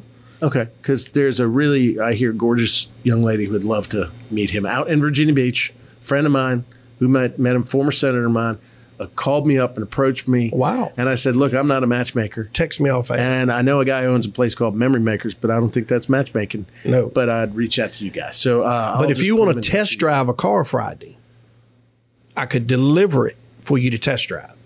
in downtown City. well, I need to buy. Wherever. Now, look, we are going to be recording next week's podcast uh, on Friday. And what we're going to be doing, and this is a little teaser, is we're going to have one of the finest uh, political consultants. And we're going to have a primer on so you want to be a candidate for state senate or state office. And we're going to have this gentleman sitting with us telling us exactly what it takes to win, not only just to run, the mechanics of running, but also winning a Senate seat or a House of Delegates seat or even a local race like you at South I wonder who's Town sitting here would need that. I, don't know, but I think everybody who listens to this podcast Pace-O-Matic really is an entertainment company which develops gaming software that players love to play and can use their skills to win every time. Plus, these games of skill provide vital revenue to keep family owned businesses like bars, restaurants, and convenience stores thriving. That is the end of this show. It is not. thank you. Thank you for having Shep, me. can you make it on Friday? Once again, Dri- test drive up Are you test driving? Yes, Friday? Yes, absolutely. I, think need to buy the on a serious note. I gonna need to buy two three quarter ton Dodge work vans for my HVAC people. Can you help me? Uh, yes. Okay. All right. Then you can come to Richmond Friday. All right. I, I don't know if I'll have one of those by What Friday. about one of them Grand Wagoneers, one of them big dogs? You got one in the lot? I got one ordered. He's got a pretty one ordered. What Gorgeous. it? Like the red it's white. Mine, mine's white. Ciroc white. with the gold finishes? It's going to have And the, the tint. blackout package. And I hate children, and I hate wrestling, and I hate. you know what he may put on the oh, license plate? Can you sign us off, Senator? Granite. Can you sign us off, Senator? No, Shep and I are having fun. I tell you what. don't make us get off. I don't tell you us what. leave. I might, when the time is right, I might have a local bombshell that we reveal on this podcast, and you know a little bit about it. Ooh, I You can't saw a little bit of it. See, we're just sitting over here teasing. Are we talking right about the woman that wants to meet Brandon? Well, a, a, local, a local bombshell, bombshell. political bombshell. Ah, boy, we're just over here teasing, teasing. You really want to go? Yeah. I mean, you you done? Yeah. We're having such a good time, Shep. I love. How- how long has the the show been Okay, on? I How- how- appreciate it. Hour and 45 minutes We got fifteen of nonsense. We got fifteen to burn. Hour and 45 minutes of nonsense. Well, I'm trying to get us to eighty thousand listeners so we can get you a sponsorship from Memory Maker. I got two big ones on the hook. I'm going to put Senator Stanley right on to shame when I get piped in. Oh. here. I cannot wait. I wait with bated breath. I had I one that I was do. already working on, and I got another one that reached out to me a couple days ago that really, don't you remember me telling y'all this? Really excited me. Really, Really excited. me. Wow, like Really, really Re- one So that's like one of them gels they One sell, is- sell at Spencer's. one is related to one is related to a uh, a sports type recovery agent that I'm talking to, but the other one really got me going. He's teasing Ah. now. No, he's teasing. Wow. Well, both people can play this game. Did you meet him in a bathroom? Billy Rose. Because Senator was really You excited. not when he wanna came be in out. my He bathroom. stood in front of the fan Yeah. for 30 minutes. All right. I want to apologize to that trucker. I was I was just trying to dry my pants. It did not look like I was trying to dry hump the dryer in the bathroom, the men's bathroom at the South Hill Sadler Travel Plaza. I, you know, I knew it looked stupid, but you know, I had water on my pants and I needed You to get know- dry because I didn't want to walk through the Sadler Travel Plaza with a big wetsuit. Pace-O-Matic is an entertainment I mean, is company that wrong? Is which that develops wrong? gaming software that players love to play and can use their skills to win every time. Plus, these games of skill provide vital revenue to keep family-owned businesses like bars, restaurants, convenience stores, and truck stops thriving. Bill, Shep Moss, thanks for coming by, Thanks man. for You're always me. awesome. You That know was what? great. For some reason, you just make me laugh, and I, I love riffing with you. He's trying to get I want to thank the Sadler out of here. Travel Plaza for hosting us in the Driver's Lounge right here in beautiful South Hill, Virginia. Uh, next week, Great they- Pace-O-Matic fried is an entertainment Yeah. company Great which develops gaming software The- the, that uh, players love to play gas. Banana and can use is their awesome. skills to win every time. Plus, these games of skill provide vital revenue to keep family-owned businesses like bars, restaurants, convenience stores, and truck stops thriving. With 12 convenient Bill? pumps out front. Yeah, except only one, except one that Hermie parks his car. Now you must own the place if you park right in front of a gas pump. Just block the pump. Just block the pump. We But had You know to why I park did around the that? back. Stop by and see the slip in uh, convenience store family get a great. Because every time I pump a gallon of fried gas chicken. here and somebody uses a credit card, I'm losing money. So I think if I park my truck out there, then I'll just leave the gas in the ground and be better off. See how the business model has changed for, Oh, yeah. for Hermie. No wonder he's on this, man. I like this, Hermie, by the way. Can you bring this back on Friday? Because we got so much to do. And we also have coming up in the future, we've had a commitment from our former governor, Bob Pace-O-Matic McDonnell. is an entertainment company which develops gaming software that players love to play. This is a contractual obligation. Put the have. donut in, Chad. and now. can use their skills to win every time. Plus, these games of skill provide vital revenue to keep their family businesses on, like bars, restaurants, convenience stores, and truck stops thriving.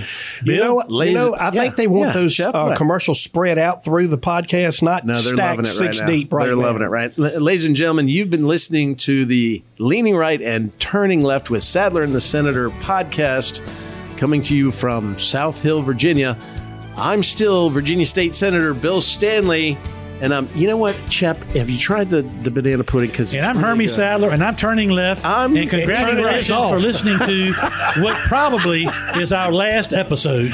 We may or may not see you next week. Goodbye. God bless you, everybody. We had fun. I hope you did too.